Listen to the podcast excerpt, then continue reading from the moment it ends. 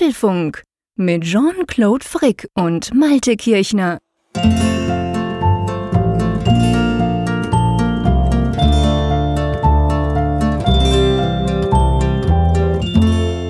Herzlich willkommen zum Apfelfunk Ausgabe 140 aufgenommen am Mittwochabend, wie immer, dem 24. Oktober. Ja, lieber Malte, die 140, mein Sohn hat mich vorhin gefragt, du 150, macht ihr da eine große Party? schon es wieder Party. näher, schon wieder Party. Wir feiern ja ständig irgendwelche Genau. Episodenjubiläen. genau, das stimmt. Aber die 150 kommt näher. Ähm, die werden wir wahrscheinlich Anfang nächsten Jahres dann erreichen. Aber auch 140 ist natürlich schön. Sag mal, wie ist es so bei dir an der Nordsee? Als Schweizer macht man sich ja so ein bisschen Sorgen. Du machst dir Sorgen, weshalb machst du dir Sorgen? Naja, also mein, ich sag mal, ich informiere mich über Deutschland ähm, Spiegel.de Webseite, die hat ja geschrieben, Sturmflut von irgendwelchen ähm, eingestellten Fährverbindungen von Ja. überschwemmten Halligen und das macht mir als Schweizer natürlich extrem, ähm, das, das, das, das beeindruckt mich. Ich weiß, du bist unterm Dach, da mache ich mir nicht allzu viel Sorgen, aber bei euch okay? Also war das alles gar nicht so schlimm?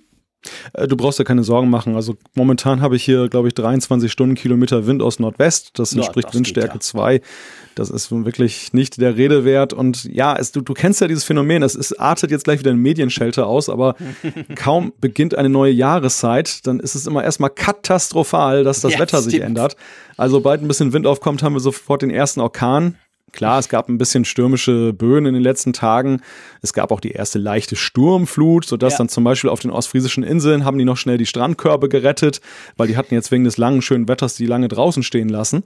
Das, das ist dann halt immer so, dass, das sorgt für ein bisschen Hektik und für ein bisschen Anstrengung, aber am Ende ist es halt völlig ungefährlich gewesen. Ja. Und genauso ist es ja, prophezei ich dir in drei Monaten, wenn dann hier so verspätet der Wintereinbruch kommt, dann ist Klar. auch gleich das Glättechaos auf den deutschen Ja, das ist Autobahnen. bei uns wieder. natürlich auch so. Dann, wenn der Winter dann wirklich einbricht, dann ist immer natürlich zuerst mal, selbst bei uns in der wintererprobten Schweiz, bricht dann zuerst mal alles zusammen. Vor allem die Bahn ist dann immer total erstaunt, dass da dieses weiße Zeug, das kennen sie ja gar nicht, wenn das dann das erste Mal runterkommt. Also freue ich mich schon drauf. Muss nicht sofort sein. Wir haben im Moment noch 18 Grad am Nachmittag, also es ist noch wahnsinnig warm. Aber ja, ähm, wir haben es kuschelig in unserer, ähm, in unserem Studio quasi, beide unterm Dach. Du an der Nordsee, ich ein bisschen näher an den Bergen.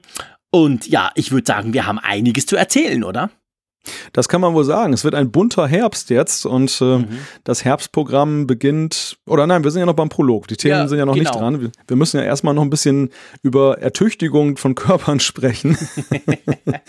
Fit for Frick ist angelaufen.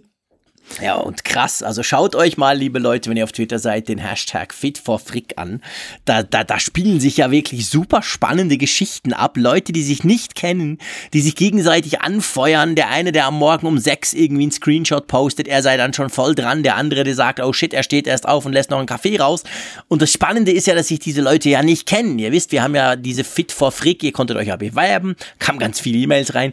Wir haben ja jetzt diese Zuordnung gemacht und, und da habt ihr euch dann quasi gegenseitig hinzugefügt und seht jetzt einander die Daten und habt diesen Wettbewerb gestartet. Der läuft jetzt wahrscheinlich bis nächste Woche und ich, ich finde es ich find's grandios. Also ich finde es fantastisch. Macht mir natürlich auch ein bisschen Sorgen. Also ich fürchte, ich werde natürlich dann völlig untergehen, wenn dann der, the one and only, den wir da auswählen, am Ich Schluss gegen dir. mich antritt. Aber das Ja. spielt gar keine Rolle, ist völlig wurscht. Also das ist absolut egal, egal ob ich da keine Chance habe oder nicht. Das Schöne ist, ihr macht da wirklich mit. Also ihr bewegt euch, ihr geht raus. Also ich meine, eigentlich müssten wir Unterstützungsbeiträge kriegen von der Volksgesundheit, weil wir so viel dafür tun. Das ist schon cool. Also ich bin, ich bin echt, ich bin echt beeindruckt, wie ihr da mitgemacht habt, liebe Hörerinnen und Hörer. Ja, das stimmt. Also du hast es gerade so schön gesagt, diese soziale Komponente, die da jetzt so aufgekommen ist, die ich was heißt nicht erwartet habe, aber die, ich, ich war so fixiert auf diesen technischen Aspekt. Dieses, was wir ja auch gesagt haben, man möchte einfach mal diese Funktion an seiner Apple Watch ausprobieren. Man sucht halt jemanden, mit dem man es machen kann. Und habe überhaupt nicht so drüber nachgedacht, dass es ja auch irgendwie eine irre Aktion ist, dass eben so wildfremde Menschen miteinander sich über die Ferne, so, also Ja, einer genau. sitzt in der Schweiz, der andere sitzt in Norddeutschland, Ja, so wie genau. wir beide. Und dann machen die da so ein, so ein Wettrennen mit Radfahren und so Laufen geil. und Tetrete und, und, äh, und feuern sich, wie gesagt, dann auch da gegenseitig an. Und das finde ich einfach so menschlich irgendwie so begeisternd. Das also ich, das, ich, einfach, ich, was gehe wir da richtig mit. Ja, ich, gehe da auch. Ich mit. bin so Und- begeistert. Also ich, ich bin wirklich, das zeigt einfach, was wir für eine absolut fantastische Hörerschaft haben. Ja. Diese Community, wir strapazieren das Wort, das Wort wird viel strapaziert, aber ich glaube, wir können das wirklich so sagen, dass die hält irgendwie zusammen und die ist auch mal für so verrückte Sachen zu haben, wie eben so ein komischer Fit for Frick Wettbewerb. also es ist wirklich geil. Ich habe riesig, riesig Freude. Ich freue mich genial, dass ihr da mitmacht. Und ich freue mich natürlich auch, wenn ich gegen den oder die antreten darf, Klammer, muss. Aber das hat ja noch ein bisschen Zeit. Ich würde echt sagen muss, denn ich bin jetzt auch in drei Fällen bin ich als Wettbewerbsgegner eingesprungen, weil dann mal einer ausgefallen ist. Also es ist mhm. auch ganz witzig, was so passieren kann. Ne? Es gab dann auch Krankmeldungen zum oh, Beispiel. Okay. Oder Leute haben sich dann irgendwie was gebrochen. Gott sei Dank jetzt nicht, oh, weil sie dann Rad gefahren sind für Fit for Frick. Aber halt im Alltag ist dann was passiert oh. und dann äh, bin ich dann teilweise selber eben schnell eingesprungen als Gegner, damit der andere jeweils dann nicht dann das Problem hat, dass er dann sozusagen sozusagen disqualifiziert ja, wird. Und aber das ist du, ich muss dir sagen, es ist total erschreckend. Ich dachte ja schon, du wärst eine Sportskanone, Nein, weil ich ja ich da immer so alt aussehe gegen dich. Aber wenn ich dann hier sehe, da wie die mich hier da wegputzen, so, also das ist das, das ist ja völlig äh, schrecklich. Ist das, das darf ich keinem erzählen, wie das hier punktemäßig aussieht für mich momentan. naja, Und, also ich glaube, ja. wir stehen ja dazu. Es ist ja jetzt nicht so, dass wir plötzlich zu Sportler geworden wären, auch wenn ich mich jetzt neuerdings so betitelt, was natürlich der absolute Witz des Jahrhunderts ist. Jeder, der mich kennt, weiß, ich bin eine faule Nuss, was das anbelangt. Und vor allem, ich bin bin auch stolz drauf und ich will es auch bleiben. Das ist eigentlich der wichtigste Punkt. Und ähm, von dem her ist es ja klar, dass es da Leute, die es viel ernster nehmen, die sich natürlich generell auch viel mehr bewegen. Und das finde ich auch voll okay. Also das ist ja, macht ja auch nichts, wie gesagt. Also ich werde da mit wenigen Fahnen untergehen. Ich werde das natürlich dann auf Twitter und hier im Apfelfunk dokumentieren, das Ganze. Aber es macht einfach Spaß. Das ist der Hauptsache und ich glaube, das ist das Wichtigste dran. Sobald einen stresst oder denkt, ah, oh, ich muss noch, oh shit und so, oder ich fühle mich schlecht, dann sollte man es sein lassen, weil ich meine, das ja. hier Fit for Freak, seien wir ehrlich, das ist wirklich ein reiner Spaßwettbewerb. Wenn ihr euch dabei ein bisschen mehr bewegt, umso besser. Also mich wird das dann auch noch motivieren, denke ich mal, einmal mehr noch aufs Rad zu steigen, aber trotzdem, hey, ist doch egal. Es ist einfach lustig und es ist cool und es macht mir große Freude, euch jetzt im Moment dabei noch zuzusehen und irgendwann muss ich dann selber ran. Ja, mal schauen. Äh, apropos ran, ähm, lieber Malte, nächste Woche, das können wir eigentlich jetzt schon ankündigen, gibt's ja den Apfelfunk. Da gab's ja den einen oder anderen, der schon gleich gedacht hat, nö, da kommt wahrscheinlich kein Apfelfunk nächste Woche. Ja, ich weiß gar nicht warum. Naja, ja, keine Ahnung, ja, genau. Also, naja, wir kommen ja nachher zu den Themen. Es geht ja um dieses tolle Event nächste Woche. Ja. Und es ist, ich, ich bin ja nicht ganz traurig. Ich bin nicht eingeladen. Apple hat, glaube ich, weniger Leute. Äh, ist ja egal, ich bin einfach nicht dabei. Aber das stört mich ganz ehrlich gesagt nicht. Ich war ja schon zweimal in Capatino jetzt in den letzten drei Monaten und das reicht definitiv, was das anbelangt. Und vor allem, und das ist eigentlich der Hauptgrund, warum ich mich wirklich freue, nicht dabei zu sein, das Ding ist ja am Dienstag und das heißt, wir können am Mittwoch Apfelfunk machen. Und das ist eigentlich die Hauptsache, das ist das Coole. Es gibt so eine legendäre Nach-Keynote-Folge. Hoffentlich nicht ganz so lang wie letztes Mal, aber oh ja. wir werden sehen. Anyway, diese Folge wird live gestreamt. Das können wir sagen, oder? Genau, wir haben eine, wir sind abgewichen von unserer goldenen Regel, dass wir am Monatsersten senden. Das werden wir trotzdem tun. Also ihr gehört dann zwei Live-Folgen nacheinander. Die Woche drauf nämlich dann auch wieder. Aber wir haben halt gesagt, bei besonderen Events, da wollen wir ja schon euch mit ins Boot nehmen gerne, dass ihr dann live dann mithören könnt und gegebenenfalls auch korrigierend eingreifen könnt oder so, wenn genau. wir da irgendwie Quatsch erzählen. Und genau. äh, ja, das macht halt immer Spaß und da freuen wir uns halt drauf, dass wir dann eben nächste Woche ausnahmsweise dann am Monatsende sozusagen dann auch live auf Sendung gehen, apfelfunk.com, dort findet ihr den Live-Player und wir tweeten und Facebooken das genau. ja auch durch die Welt. Viertel vor zehn geht's dann los, das ist am 31. Oktober und das Schöne ist, dass es dann mehr als 24 Stunden nach dem Event, das heißt, wir haben uns dann schon eine Meinung gebildet, auch der langsame Schweizer hat bis dann gecheckt, was da vorgestellt vorgestellt wurde. Und dann können wir natürlich ganz schön drüber quatschen. Ich freue mich jetzt schon drauf. Als wenn du 24 Stunden brauchst, um eine Meinung zu haben. Ja, gut, okay, du hast recht. Erwischt. da sage ich nichts dagegen. Manchmal bin ich zu schnell mit meiner Meinung. Das ist ja wohl eher der träge Norddeutsche, der manchmal ein bisschen braucht. gut, also lass uns zu den Themen kommen, lieber Malte. Was, was besprechen wir heute oder was haben wir heute vor? Ja, der, der Herbst wird bunt und der bunte Herbst beschäftigt uns auch beim ersten Thema, denn Apple hat ja, wie du schon gesagt hast, eingeladen zu einem Oktober-Event. Wir haben ja lange darauf gewartet, dass es irgendwie nochmal eine Einladung gibt. Jetzt ist sie gekommen und äh, wir blicken natürlich in allen Einzelheiten und Details darauf, was man vielleicht schon deuteln kann und genau. was uns da erwartet. Ganz genau. Dann erwarten wir ja auch am Freitag das iPhone 10R. Dann kommt's in die Läden. Inzwischen gab's bereits die ersten Reviews und wir werden nochmal über das iPhone 10R sprechen. Ich oh höre schon Lachen im Hintergrund. Ich wollte, ich habe mir gerade überlegt, soll ich sagen, wir werden uns nochmal über das iPhone 10R kloppen? Haben wir in der letzten Sendung schon ganz gut hingekriegt. Mal schauen, mal schauen, wie weit wir uns da quasi wieder ähm, in Rage reden. Aber anyway, ich freue mich drauf. Naja, ich kann jetzt schon sagen, dass es ja mir gelungen ist, deine Sympathiepunkte bei den Hörern deutlich zu erhöhen. Denn äh, so viele Sympathiebekundungen für dich. Stimmt, stimmt. Und der Malte liegt so grundlegend falsch. Ja, und genau. Und vor allem, dass man dann dem Schweizer sagt, hey, der Schweizer, der guckt aufs Geld. Da musste ich ja herzlich lachen. Da kommen wir am Schluss bei der, ganz am Schluss beim Feedback ja. dann dazu. Das wird uns noch beschäftigen. Aber was machen wir sonst noch? Das nächste Thema heißt keine Zeit und betrifft die Bildschirmzeit, die neue Funktion, die in iOS 12 dann ja gekommen ist, mit der man ja eigentlich so schön wunderbar dann ein Monitoring machen kann, wie viel man am Gerät sitzt. Aber da sind jetzt doch einige Dinge aufgefallen, die augenscheinlich nicht so funktionieren. Also es gibt keine Zeit. Und wie genau, das hast du ja auch erfahren. Ich übrigens auch. Also da sprechen wir nachher drüber. Genau. Und dann, ähm, ja, Apple hat tatsächlich zugegeben, dass sie offensichtlich ein Beautygate haben oder zumindest einen Bug oder ein Problem. Nein, sie haben nicht zugegeben, dass sie ein Gate haben, aber ein, ein Problem mit Selfies. Und was das genau beinhaltet und wie sie das lösen werden, da werden wir auch drüber sprechen. Wir sprechen über Schmerzgrenzen, nämlich in Form der Umfrage der letzten Woche und natürlich haben wir auch wieder eine wunderschöne Frage für die nächste Woche für euch. Genau, und apropos Schmerzen, dann die Zuschrift unserer Hörer. Da war noch das eine oder andere Feedback, das schmerzlich wehgetan hat, wenn es darum ging, Geld auszugeben, aber auch da werden wir so. drüber sprechen. Das wird cool. Also ich freue mich riesig, lass uns loslegen und zwar gleich natürlich mit dem Oktober-Event. Ich glaube am Donnerstag, gell? Ich bin nicht mehr ganz sicher, wir nehmen das ja am Mittwochabend auf. Ich glaube am Donnerstag gingen diese, ähm, gingen diese Einladungen raus aus ähm, für ein Event. Ähm, ja, ich weiß gar nicht, wo wir anfangen sollen. Wollen wir gleich bei den Einladungen anfangen? Mhm, das, das war ja eine annehmen. recht komische Nummer. Ihr kennt das. Apple verschickt Einladungen, die sieht man dann sofort auf Twitter und auf den einschlägigen Tech-Blogs. Ähm, und normalerweise ist das irgendwas drauf, wo man dann vielleicht irgendwas rauslesen kann, ein, ein Symbol oder so. Und dieses Mal war es auch so, nämlich einfach das Apple-Logo. Aber das Spannende war, in ganz, ganz viel verschiedenen ähm, Varianten, oder? Ja, ja, also ich habe erst ein Bild davon gesehen und fand das schon sehr rätselhaft und dann sah ich plötzlich eine andere News mit einem anderen Bild und dachte, na nu, reden wir über dasselbe Event oder gibt es jetzt gar zwei Events?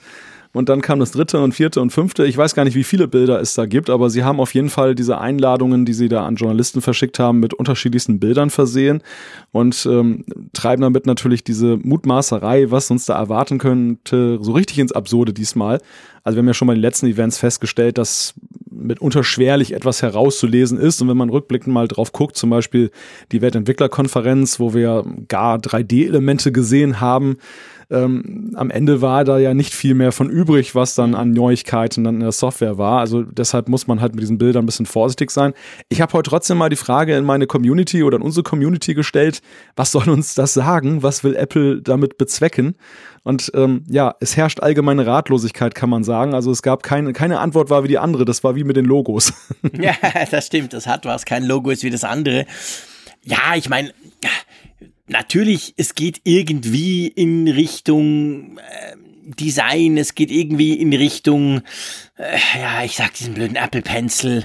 Man kann wohl irgendwie damit zeichnen oder so. Das könnte man reinlesen. Aber ich muss dir ehrlich gesagt sagen, in all diesen Jahren, wo wir zwei uns ja schon mit Apple beschäftigen, ich habe es schon lange aufgegeben, in diese Einladungen etwas herein zu interpretieren. Es ist manchmal tatsächlich so, dass man im Nachgang mhm. dann sieht, ja klar, logisch, das war ja das und das ist wegen dem, weil das ist jetzt goldig oder so.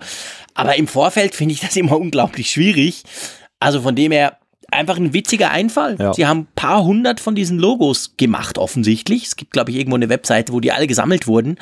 Äh, also fast jeder wahrscheinlich hat ein, ich sag mal, ein persönliches an, ähm, Logo bekommen. Also eine persönliche Einladung. Das ist schon witzig.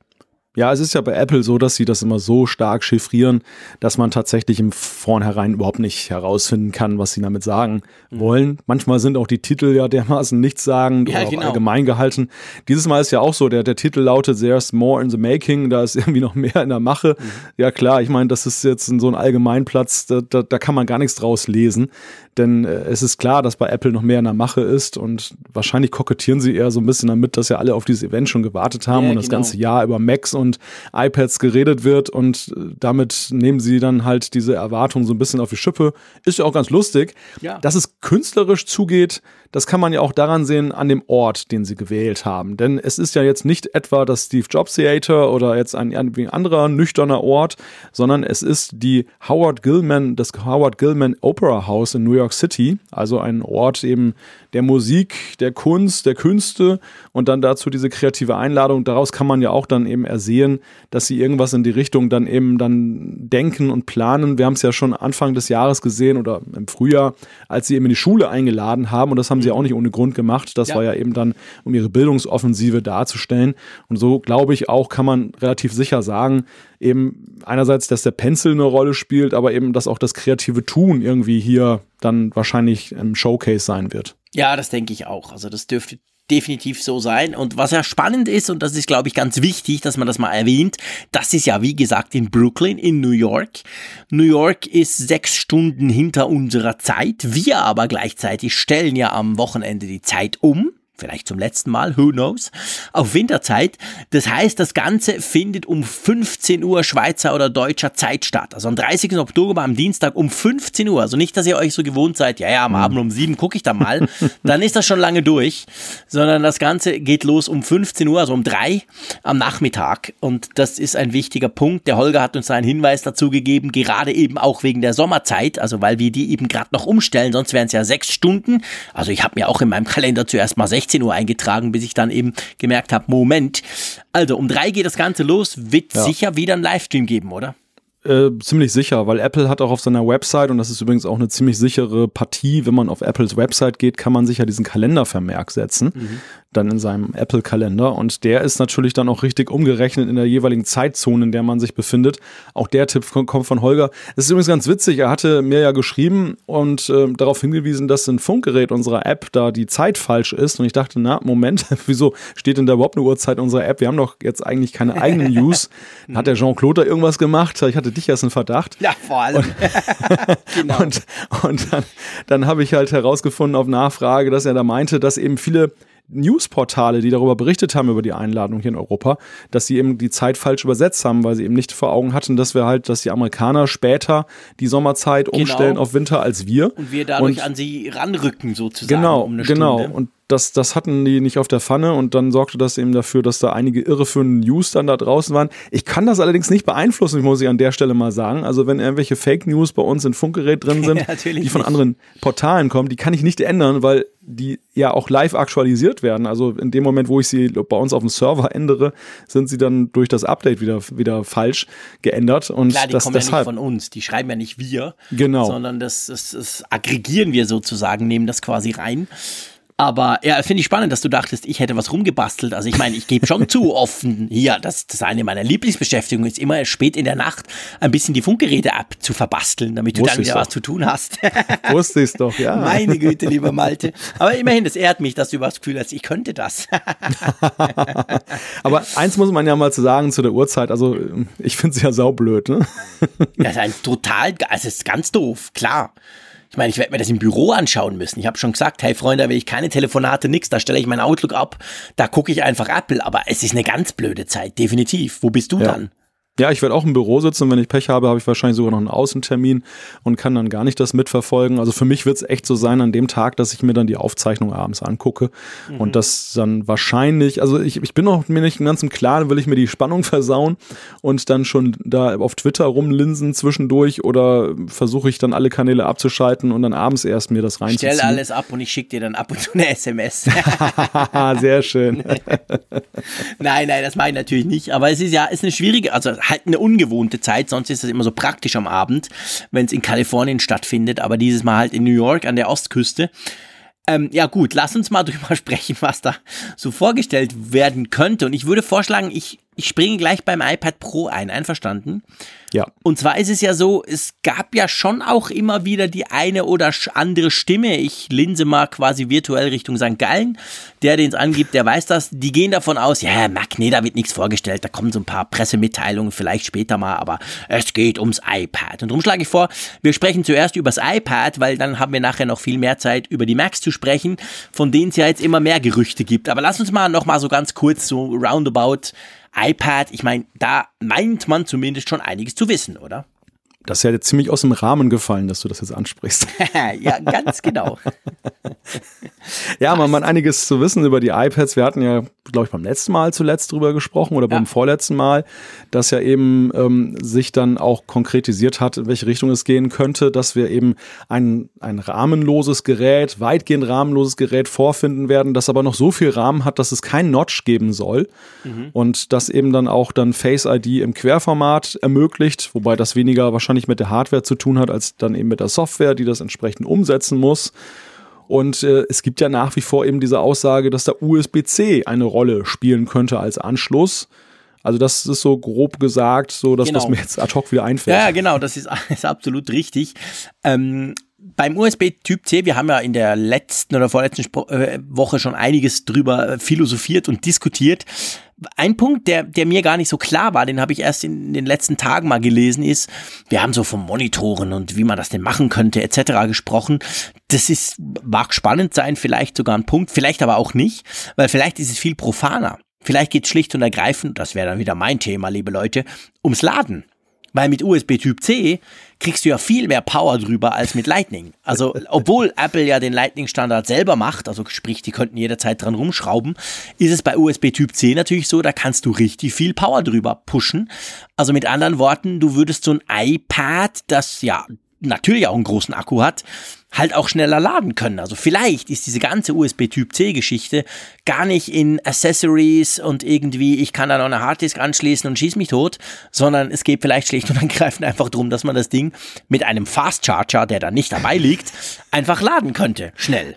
Ich muss lachen, ich muss lachen. Du lässt einfach nicht locker. Nein, ich bleibe dran, das sage ich das dir. Ist ja, das, das müssen wir auf jeden Fall uns schon mal irgendwie aufschreiben für den Jahresrückblick. Das, das, das Jahr des Schnellladens, in genau. Klammern langsam. Genau.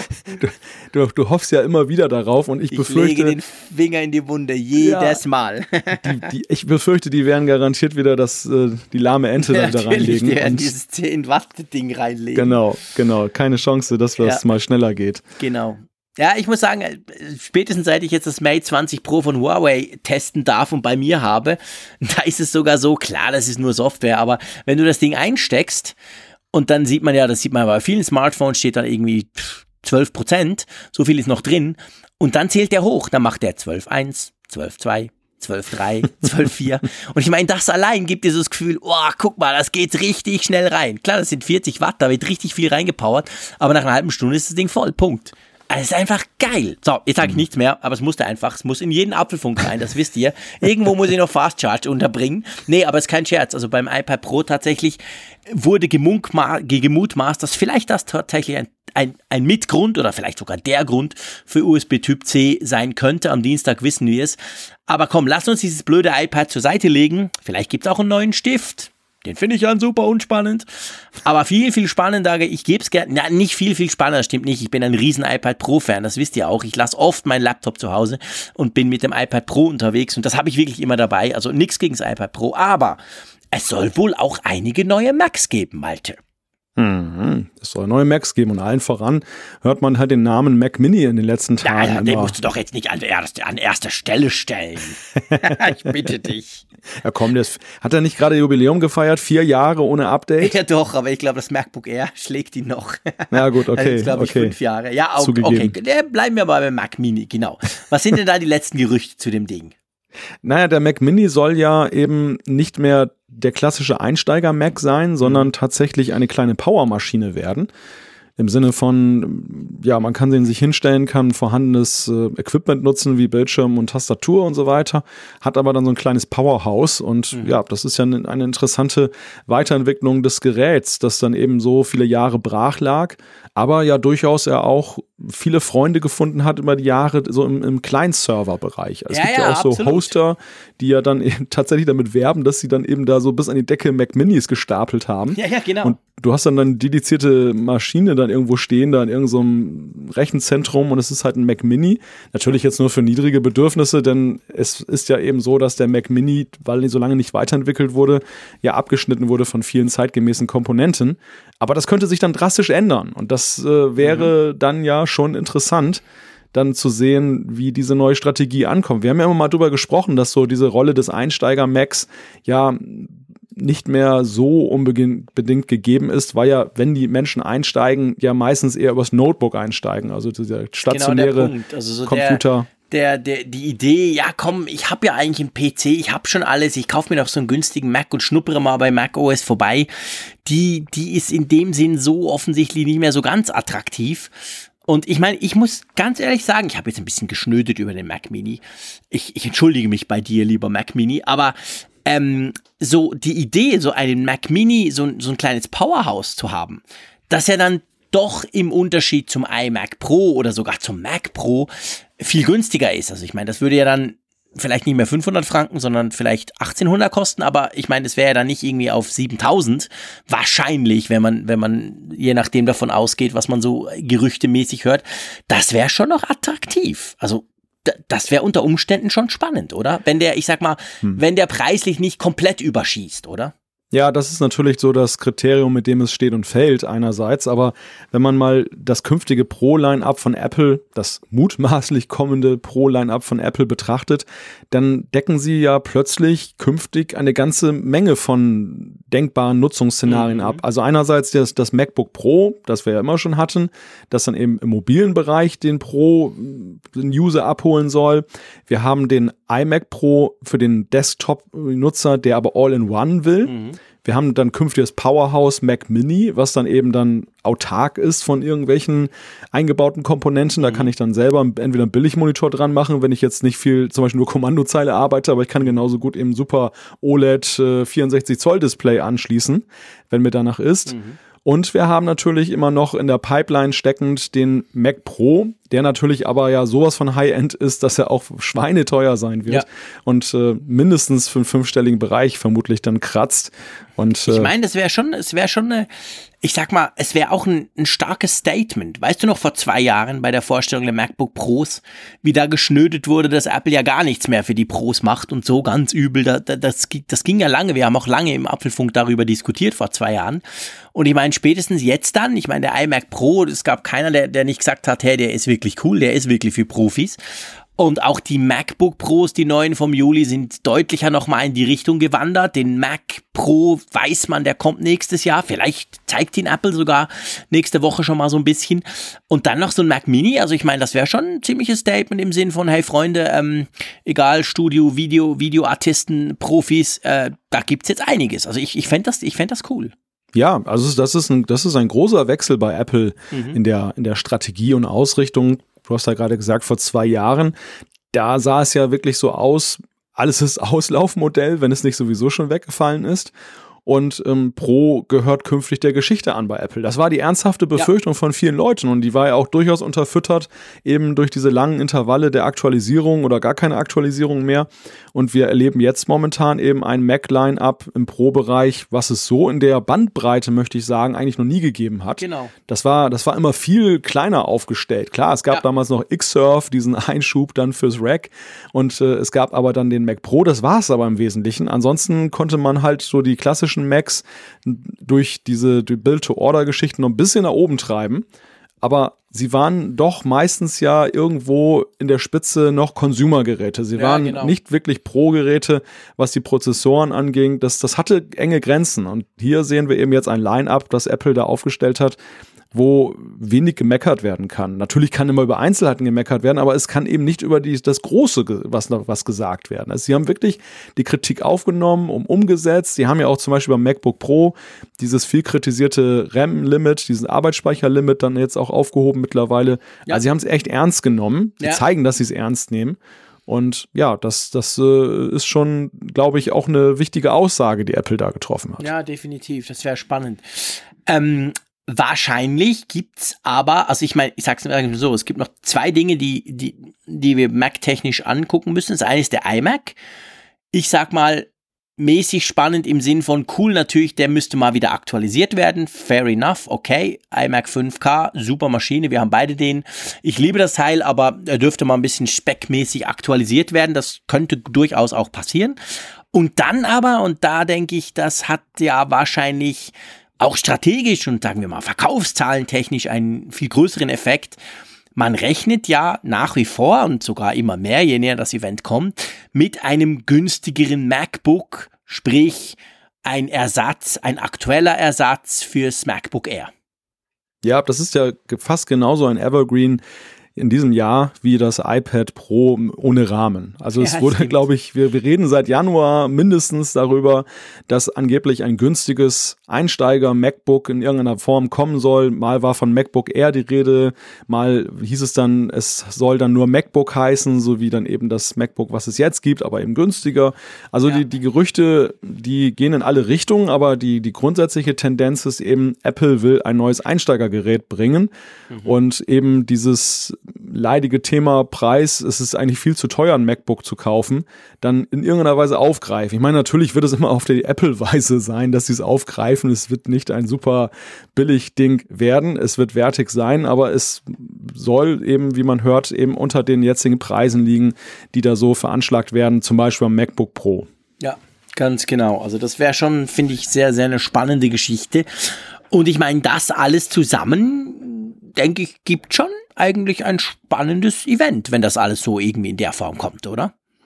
Ja, die, die Frage ist ja auch immer, ob das denn auch das ist. Also ob wir, wir, wir fokussieren ja in der Gerüchteküche sehr auf das, was jetzt die herausragendsten Merkmale sind. Das iPad Pro zum Beispiel rahmenlos. Das, diese Rahmenlosigkeit ist ja schon so ein Highlight-Feature, dass es ja so eine, das, es blendet dich ja regelrecht die Strahlkraft dieser Aussage. Ja, genau. Und ähm, ich glaube, es kann auch immer mal wieder sein, dass da ein kleines Feature, eine kleine Veränderung, die aber trotzdem hochinteressant sein kann, weil sie keiner erwartet, dann fast so in, in, in diesem Rampenlicht untergeht. Und das ist immer das, worauf ich bei diesen Events auch hoffe, dass man dann noch irgendwas aufnimmt, wo man jetzt nicht sagt, oh, das wird die Welt revolutionieren, aber eben doch dann den Eindruck hat, es ist nett, es ist schön, ja. es ist irgendwie auch ein kleiner Schritt voraus. Ja, definitiv. Also ich finde auch, das sind eigentlich immer die ganz spannenden Sachen, wo man, ja, wo, wo man dann, das sind dann die Sachen, die so ein bisschen untergeht an den Keynotes, wo man dann aber feststellt, hey, das ist eigentlich schon auch cool.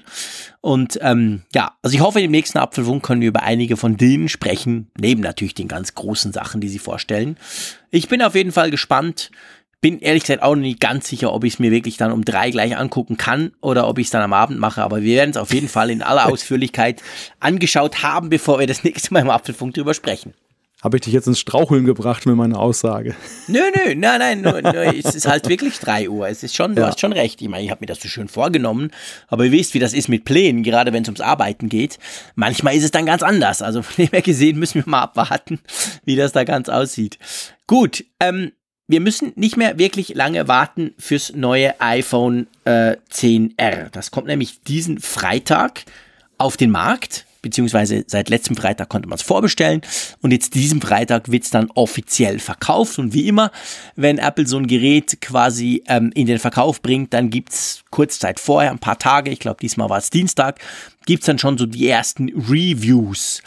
Und bevor wir die so ein bisschen auseinandernehmen, was den Leuten da aufgefallen ist, die das schon testen durften, finde ich noch wichtig, ich habe an diesem letzten Freitag, als diese Vorbestellung äh, losging, habe ich so ein bisschen den App Store, den Online Store im Auge behalten, was die Lieferzeiten anbelangt. Man musste generell sagen, dass die Lieferzeiten bei allen relativ ordentlich noch kurz blieben. Also war jetzt nicht so, dass die gleich ausverkauft waren. Äh, wie immer, das muss nichts heißen. Das heißt jetzt nicht unbedingt, dass es niemand will. Das kann einfach auch heißen, dass Apple genug produziert hat. Aber was mir schon auch aufgefallen ist, ist, dass die Farben, also bei den Farben ist zum Beispiel, wenn du bei uns in der Schweiz, ich habe nur den Schweizer Online-Store gecheckt, ist dieses Rot, also das richtige Rot, nicht das Coral, sondern das, das Product Red, das ist relativ schnell, äh, wurde das ein bisschen, ging das lieferzeittechnisch hoch und dann auch die 64 Gigabyte Version, vor allem von weiß und schwarz, aber eben auch von rot. Also offensichtlich haben die Leute, die das damals gleich bestellt haben, so in diesem ersten halben, dreiviertel Tag, wo ich ein bisschen geguckt habe, haben sie einerseits auf Farben gestürzt, andererseits auf die kleinste Speicherausstattung. Ja, das kann ich bestätigen auch für den deutschen Store. Ich habe mir das dann auch mal angesehen an dem Tag, wie sich das entwickelt hat. Ich habe über zweierlei gestaunt. Das eine ist, dass insgesamt die Bestellzeiten am Erstverkaufstag, auch wenn du Stunden später geguckt hast, immer noch so waren, dass du gerade die höherpreisigen Modelle alle noch sofort mhm. gekriegt hast, dass mhm. du eben dann zu den ersten Kunden zählst, die sie bekommen.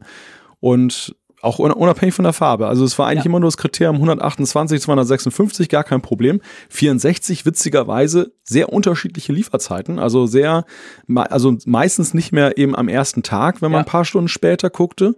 Aber auch dann zum Teil im ersten Moment dann auch deutlich später. Das hat sich jetzt alles stabilisiert. Ich habe gerade mal nachgeguckt. Mhm. Die stehen alle, alle Egal welche Speicherausstattung, egal welche Farbe, stehen die momentan auf Lieferung 30. Oktober bis 5. November, mhm. was ja auch immer noch recht fix ist für ein neues iPhone, muss man sagen. Absolut, definitiv. Also ich glaube ja, das kann ich gleich am Anfang in, ins Schlachtfeld werfen hier oder in den Ring. Äh, ich glaube ja, dass Apple einfach genug produziert hat. Also ich glaube schon, es gab ja auch Gerüchte aus der, aus der Zuliefererkette, zumindest gerade so nach dem, nach der großen Vorstellung, nach der Keynote, wo die alle ja vorgestellt wurden, dass Apple da offensichtlich einige produzieren soll und will. Und ich kann mir schon vorstellen, dass das auch ein Grund ist, Klar, man muss auch sagen, der Hype ist eigentlich weg. Es gibt überhaupt keinen Hype darum. Also man, man hat jetzt nicht das Gefühl, also ich glaube nicht, dass da einer am Store irgendwie ansteht oder so. Aber ich glaube eben dafür ist das iPhone 10 ja auch nicht das richtige Gerät, weil es nicht die Freaks anspricht, die beim neuen iPhone gleich mal da anstehen und das dann kaufen wollen. Aber lass uns jetzt mal zum, zum, zu, zu vielleicht zu diesen ersten ersten Fazits ja, kommen. Vielleicht aber noch ein Gedanke zur Lieferzeit, also weil mhm. du es ja angeschnitten hast. Ich denke, da spielen verschiedene Faktoren eine Rolle. Einerseits, ja, glaube ich auch, dass Apple sehr viel vorproduziert hat. Sie hatten ja auch den Vorteil, dass, weil da das, äh, die Katze war aus dem Sack, sie ja. konnten ja jetzt auch dann die Produktion dann über einen Zeitraum von einem Monat richtig hochfahren. Ja. Sonst müssen sie immer ja ein bisschen aufpassen, auch bei den, wenn zu viele Produktionslinien sind, umso mehr steigt ja auch das Risiko, dass eben dann was geleakt wird. Ja, klar. Aber wer will denn was leaken, was jeder kennt? Also dann, das, genau. sie, sie sind ja echt gefahrlos dann in diesem, diesem Korridor zwischen Keynote-Vorstellung und wenn so ein später Release-Termin ist. Das ist ein Vorteil. Stimmt. Ich glaube, sie sind aber auch ein Stück weit in der ja, Pflicht nicht, aber unter Druck dann eben schnell zu liefern, weil wir auch ja schon so weit fortgeschritten im Jahr sind. Also es ist ja eben so, sie verkaufen ja gerne die iPhones dann ab Ende September spätestens Anfang Oktober. Und mhm. wir, wir gehen jetzt in den November rein, das Weihnachtsgeschäft. Also je, je schneller, je mehr sie Geräte sie und so schnell sie sie dann eben jetzt liefern können, umso besser eben fürs Weihnachtsgeschäft. Ja, klar. Das, das ist natürlich auch so ein Punkt. Also das, die, die Zeit wird knapp bis Weihnachten und äh, das, äh, da ist man natürlich gut dabei, wenn man eben genug auf Halde hat. Ja, ja, das stimmt. Das ist natürlich ein ganz wichtiger Punkt. Man kann sich da nicht allzu große Verzögerungen leisten, weil die Leute wollen das Ding an Weihnachten haben oder schon ein bisschen vorher. Also von dem her gesehen, ähm, die klassischen Shopping-Tage in den USA stehen ja auch bevor im November. Also da muss man schon gucken, dass man das irgendwie hinkriegt. Da hast du absolut recht. Gut, ähm, Lass uns mal drüber äh, so ein bisschen durchgehen, die einzelnen Punkte, die man jetzt schon so ein bisschen weiß. Es gibt ja ein paar, die waren, haben mich zumindest persönlich erstaunt, da kommen wir dann dazu. Was offensichtlich wirklich gut sein soll, solide, und das hat ja auch Apple selber schon gesagt, ist die Akkulaufzeit. Also die soll ja noch besser sein als beim 10S Max. Ja, das stimmt. Und das, das wird halt auch darauf zurückgeführt, eben vor allem auf den Bildschirm, weil ein LCD-Bildschirm etwas stromfreundlicher ist eben als ein OLED-Display, was dann mehr saugt. So, so ist eben die Interpretation der einiger Rezensenten aber das wirkt sich halt dann halt sehr positiv aus, weil ja eben Akkulaufzeit ja auch für viele Käufer ein Kriterium ist. Also ja. ein, ein vermeintlicher Kollateralschaden oder Nebeneffekt, der entwickelt sich hier sozusagen zum Feature, was viele interessieren könnte. Ja, definitiv. Und, und man muss ja auch sagen, der Bildschirm hat ja auch weniger Pixel, also weniger Auflösung. Und das ist schon ein, ein nicht zu unterschätzender Faktor. Also ich, ich, ich sehe das zum Beispiel, also nicht nur ich, das haben auch Tester sonst schon ganz sauber getestet. Wenn du zum Beispiel so ein Galaxy Note 9 nimmst von Samsung, das hat so eine QHD Super Mega Auflösung OLED Screen. Und da ist es ja so, die kannst du auch umstellen. Also die werden sogar, wenn sie ausgeliefert werden, nur mit einer ein bisschen besseren Full HD Plus Auflösung sind die eingestellt. Und wenn du diese wenn du das machst, also wenn du dort den Wechsel machst, bei diesem spezifischen Gerät, ist es krass, was das ausmacht. Also wirklich die höchste Auflösung, da verlierst du locker mal ein paar Stunden Akkulaufzeit. Das ist schon, also da merkt man offensichtlich, da müssen halt mehr Pixel geschubst werden vom Prozessor etc. Also das braucht deutlich mehr Strom. Und da ja das iPhone 10R natürlich eine, eine leicht unter Full HD Auflösung hat, so ganz eine andere Liga als das 10S Max, das hilft sicher auch noch, denke ich. Ja, ja. Dann ist es ja so, die Kamera. Wir wissen ja, wir haben die Kamera, das ist ja nur eine Single-Kamera, also eine Einer-Linse. Da haben wir uns ja letzte Woche schon ein bisschen drum gekloppt. Und hat natürlich dadurch keinen optischen Zoom, logisch, ist ja keine Dual-Linse. macht aber trotzdem den Portrait-Modus. Und dieser Portrait-Modus, der kann man sagen, wurde von den meisten Rezensenten als sehr gut angeschaut. Der wurde sogar von vielen, bevor wir dann zum, zum Negativteil kommen bei dem Portrait-Modus, um da noch zu bleiben, der wurde ja von vielen sogar als, ich sage mal, praktischer herangezogen und zwar ganz einfach drum, weil wenn du ja bei einem iPhone 10 oder lass es 10s sein, den Portrait-Modus aktivierst, zoomst du ja quasi ran. Also verändert sich ja der, die Fokuslänge. Und oftmal, mir geht das so, ich habe letztes Mal schon gesagt, ich brauche den nicht oft. Wenn ich ihn da mal brauche, bin ich meistens zu nah. Dann steht dann irgendwie im Display weiter zurück oder Abstand vergrößern vom Dings, vom, vom Objekt. Und bei diesem iPhone 10R passiert genau das ja nicht, weil der hat ja nur einen, der hat ja nur eine Linse, das heißt, du guckst immer gleich weit, blöd gesagt. Und das haben, da hat der ein oder andere Tester schon als ganz positiv, weil er gesagt hat, er kann dadurch andere Bilder machen, es passt halt mehr drauf. Es ist einfach so ein bisschen ein, ein anderes Setup. Also das wurde schon mal bemerkt. Was mir nicht klar war, und das habe ich jetzt durch diese ersten Tests gelernt, dass der Portrait-Modus vom iPhone 10R nur Porträts von Menschen machen kann. Mhm. Das, das, ich weiß nicht, ich glaube, das wurde an der Keynote nicht gesagt oder ich war da gerade ganz abgelenkt. Uff, gute Frage. Also mir kam es irgendwie beim Lesen nicht mehr ganz so fremd vor, als wenn ich das schon mal gehört hätte. Aber klar, es ist nicht so gewesen, dass da jeder mit hausieren gegangen ist, dass das diese Einschränkung hat. Und es hat ja eben damit zu tun, dass ja eben beim iPhone 10s oder vorher beim iPhone 10 ja die zweite Linse, die hier fehlt, dann ja diese, dieses Tiefenbild erzeugt, diese Death Map, die dann eben benutzt wird, um dann, dass das Gerät erkennen kann, das ist Vordergrund und das ist Hintergrund. Und mhm. weil dieses neue iPhone 10R nur eine Linse hat, muss das irgendwie Software regeln, die muss das irgendwie herausrechnen. Übrigens sehr bemerkenswert und sehr interessant, also tolle Technik, muss man einfach mal loben an der Stelle, sowas hinzukriegen mit nur mhm. einer Linse. Ja, das ist ja auch schon mal eine Kunst für sich, unabhängig jetzt davon, wie man es im Endeffekt bewertet. Und äh, auf jeden Fall ist es aber so, dass dann eben hier dann augenscheinlich dann vielleicht mit KI oder irgendetwas dann eben gesagt wird, aha, das ist ein Mensch, das ist Vordergrund und der Rest ist Hintergrund und dann wird es entsprechend gerechnet, sodass man eben zum Beispiel so dieses klassische Lego-Männchen oder mhm. eben so andere Gegenstände, auch selbst Hunde, also das ist auch witzig. Ein Hund funktioniert nicht. Das, das haben einige Tester auch geschrieben. Ja. Es, es müssen wirklich Menschen sein. Und das finde ich irgendwie witzig, wie, wie, wie das eigentlich genau differenziert wird, dass, dass das so, so klappt. Ja, wahrscheinlich Aber hat die künstliche Intelligenz, um es mal so zu sagen, halt schon irgendwie drin, wenn Mensch, dann kann er das irgendwie machen und den, ja. die anderen Sachen haben sie halt wahrscheinlich nicht einprogrammiert oder das Ding erkennt nicht. Wobei, äh, ich meine, seien wir mal ehrlich, machst du Porträt, du machst ja viel Porträtmodus, hast mhm. du letztes Mal gesagt, machst du die von Dingen? Mitunter auch, ja. Echt? Ja. Aber ich, es ist, also ich meine, man darf das nicht überhöhen. Es ist, glaube ich, mhm. schon so, dass ähm, einerseits nicht, nicht alle Menschen den Portrait-Modus nutzen. Das haben wir ja auch letztes Mal festgestellt, dass du zum Beispiel auch nicht so häufig mhm. benutzt. Und ich, ich glaube, es gibt auch einige da draußen, die benutzen ihn vermutlich gar nicht. Und dann, wenn man dann nochmal guckt, was machen die Leute mit dem Portrait-Modus, dann glaube ich, kann man ziemlich sicher sagen, dass das Gros ihn dann das da ihn tatsächlich für Porträts mhm. einsetzt, also von ja. Menschen und nicht eben um den Hund zu fotografieren oder erst recht nicht mhm. um Gegenstände zu fotografieren. Aber man kann es machen. Man kann es machen und ich mache es mitunter. Also ich würde es nicht schmerzlich vermissen, aber für mich wäre es ein, halt ein Kompromiss, den ich eingehen müsste. Und insofern interessant, dass das eben so geht oder nicht geht. Ja, das ist schon witzig. Also ich meine, ich habe das zum Beispiel für Testberichte vom, vom iPhone 7 oder so, habe ich das auch gemacht. Habe ich so einen kleinen Android, so einen kleinen Druid, aber so eine, so eine kleine Figur genommen und habe daran dann quasi gezeigt, guck, so sieht's aus mit eben unscharf Hintergrund, so ohne, weil ich will ja nicht irgendwie eine Person nehmen. Also das ist schon ganz, klar, das ist auch lustig, das kann man natürlich auch künstlerisch brauchen. Aber ja, okay, das ist eine Einschränkung, mit der muss man leben.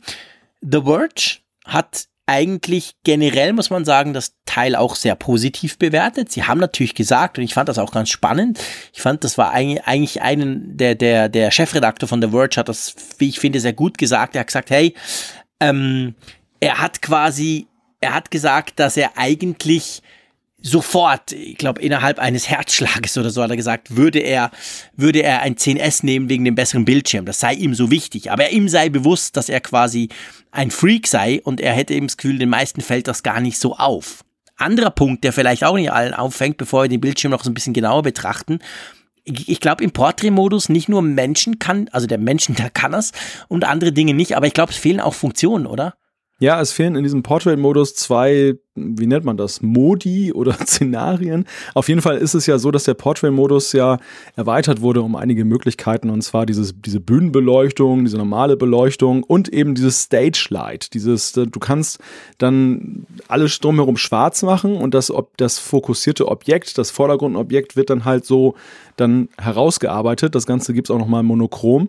Wobei ich dir gleich die Anschlussfrage stelle, Jean-Claude. Nutz, hast du das jemals genutzt? Hast Niemals. außer Niemals. für Testen? Ja, eben, natürlich testen, testen ja. so wow.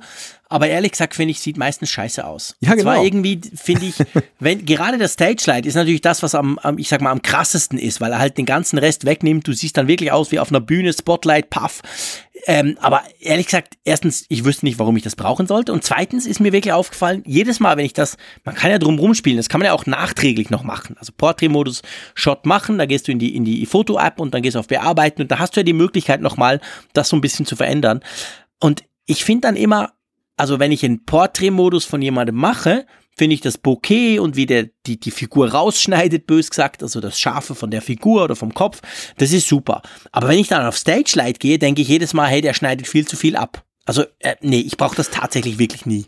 Ja, und es ist halt auch so eine Geschmackssache. Also was ich wirklich gut finde, ist diese Studiobeleuchtung. Diese, Echt? dieser, Okay. dieser Modus ist ja dieser zweite. Man, nicht, dass, es gibt ja diesen normal ähm, und dann ist der zweite Modus Studiobeleuchtung.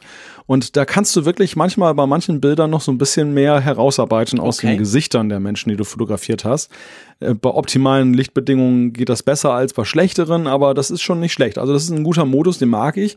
Aber Straight, Stage Light, das ist so eine fotografische Technik, die es aber auch früher schon gab. Also die, die eben auch dann mit, mit Analogfilm dann einige betrieben Mhm. haben. Und ich muss das sagen, ich fand das immer schon blöd. Ich mochte das nie. Okay. das, das ist ja vielleicht künstlerisch wertvoll und war da wahrscheinlich damals höllisch schwer auch herzustellen mit analogen Ja. Filmen. Aber ähm, ja, das ist so schön, da möglicherweise im Auge des Betrachters ist. Also in meinem Fotogebrauch völlig unerheblich. Und insofern glaube ich, können die Menschen auch gut darauf verzichten, die allermeisten. Ja, ich glaube auch, definitiv. Das, das ist definitiv so. Lass uns nochmal zum Bildschirm kommen. Das war ja so ein großes Diskussionsthema zwischen uns zwei letzte Woche, ähm, der ja klar logisch kein OLED ist und weniger Auflösung etc. pp. The Verge schreibt auch noch von, einer, von einem anderen Problem, das sie entdeckt haben. Er soll wohl nicht so ganz blickwinkelstabil sein, oder? Ja, wenn man von der Seite guckt, dann soll er anders als die vorherigen iPhone LCD-Bildschirme, von denen man das ja so nicht mehr kannte, dann eben nicht so das ganze Farbspektrum und die ganze Helligkeit so wiedergeben. Also das, man muss ihn wohl, naja, gut, übertrieben gesagt, ziemlich frontal angucken, aber man kann eben jetzt nicht dann so quer über den Tisch linsen, was ja auch ein Vorteil sein kann. Es gibt ja auch Leute, die kleben sich extra so Folien drauf, damit ihnen niemand auf dem Bildschirm gucken kann von der Seite. Stimmt, genau. It's, it's not a bug, it's a feature. Vielleicht, genau. who knows? Wer weiß, wer das weiß. könnte sein, genau.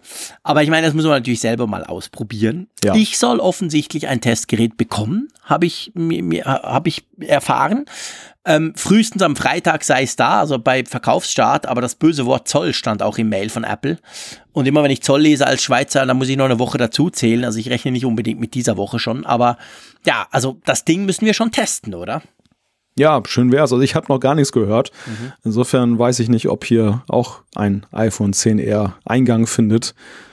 Warten wir es mal ab. Warten wir es mal auf, hoffen wir es doch, dann können wir beide drüber sprechen. Also mal gucken, das muss man natürlich alles ausprobieren, was man da jetzt schon lesen konnte. Aber es gibt noch ein paar andere Dinge. Ähm, äh, witzigerweise, das habe ich, glaube ich, bei The Verge im Video gelesen, dass die gesagt haben, es sei, glaube ich, das erste Mal, dass ein iPhone von Apple kommt, also Apple ein neues iPhone vorstellt, und es gäbe offensichtlich im Moment noch keine Hüllen. Und das stimmt tatsächlich. Ich bin dann in den Apple Store, also Apple Online Store gegangen. Da kannst du fürs iPhone 10R noch keine Hüllen bestellen. Und dann dachte ich mir, ey, ging das Mail im Spamfilter der China-Fabrik unter, wo Apple da jetzt 5 Millionen Hüllen bestellt hat? Oder was ist da los? Das geht ja gar nicht. Ihr wisst, ich, ich knalle immer gleich eine Hülle dran. Also, äh, wa- was ist denn das? Ja, zumal wir ja auch dann noch äh, vor einigen Wochen darüber gesprochen haben, dass Apple gerüchteweise auch erstmals eine Klarsichthülle Ja, genau, für stimmt. dieses 10R herausbringt, damit man eben diese wunderbaren Farben auch dann genießen kann und sie eben nicht blickdicht dann verschlossen sind. Und jetzt sieht es dann plötzlich so aus, es gibt nicht mal diese blickdichten Hüllen von Apple für das iPhone 10R. Ja, das ist, ist mir auch recht unverständlich, gerade weil das Zubehör ja eben auch ein netter Umsatzbringer ist für Apple.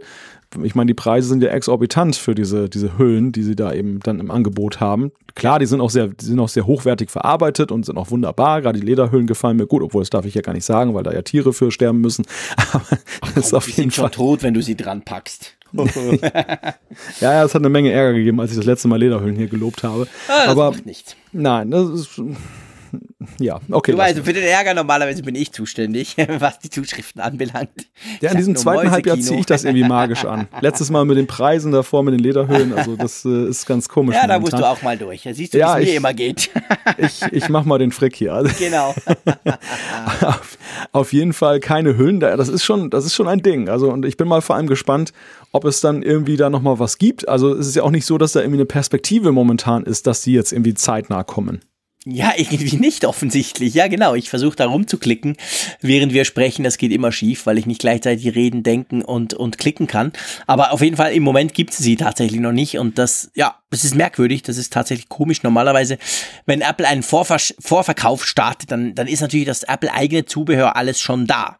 Ja, es gibt Ausnahmen, so irgendwas mit Strom. Das war nie da, aber ich meine sonst, also vor allem Hüllen gibt es normalerweise in Hülle und Fülle. oh, ja, sehr schön.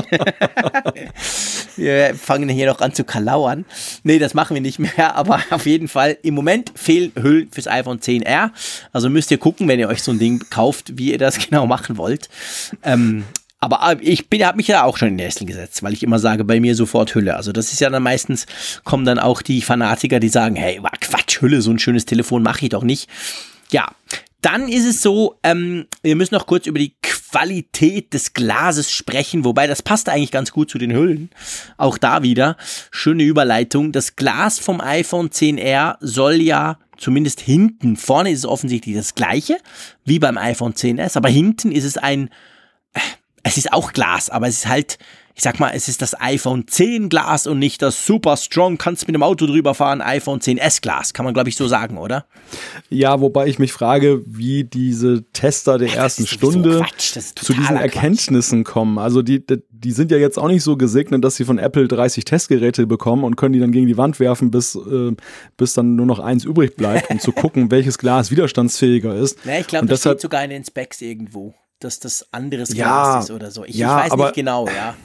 Aber, aber äh, Entschuldigung, wie, wie, äh, wie schlecht ist denn in Anführungszeichen das jetzige Glas? Also ja.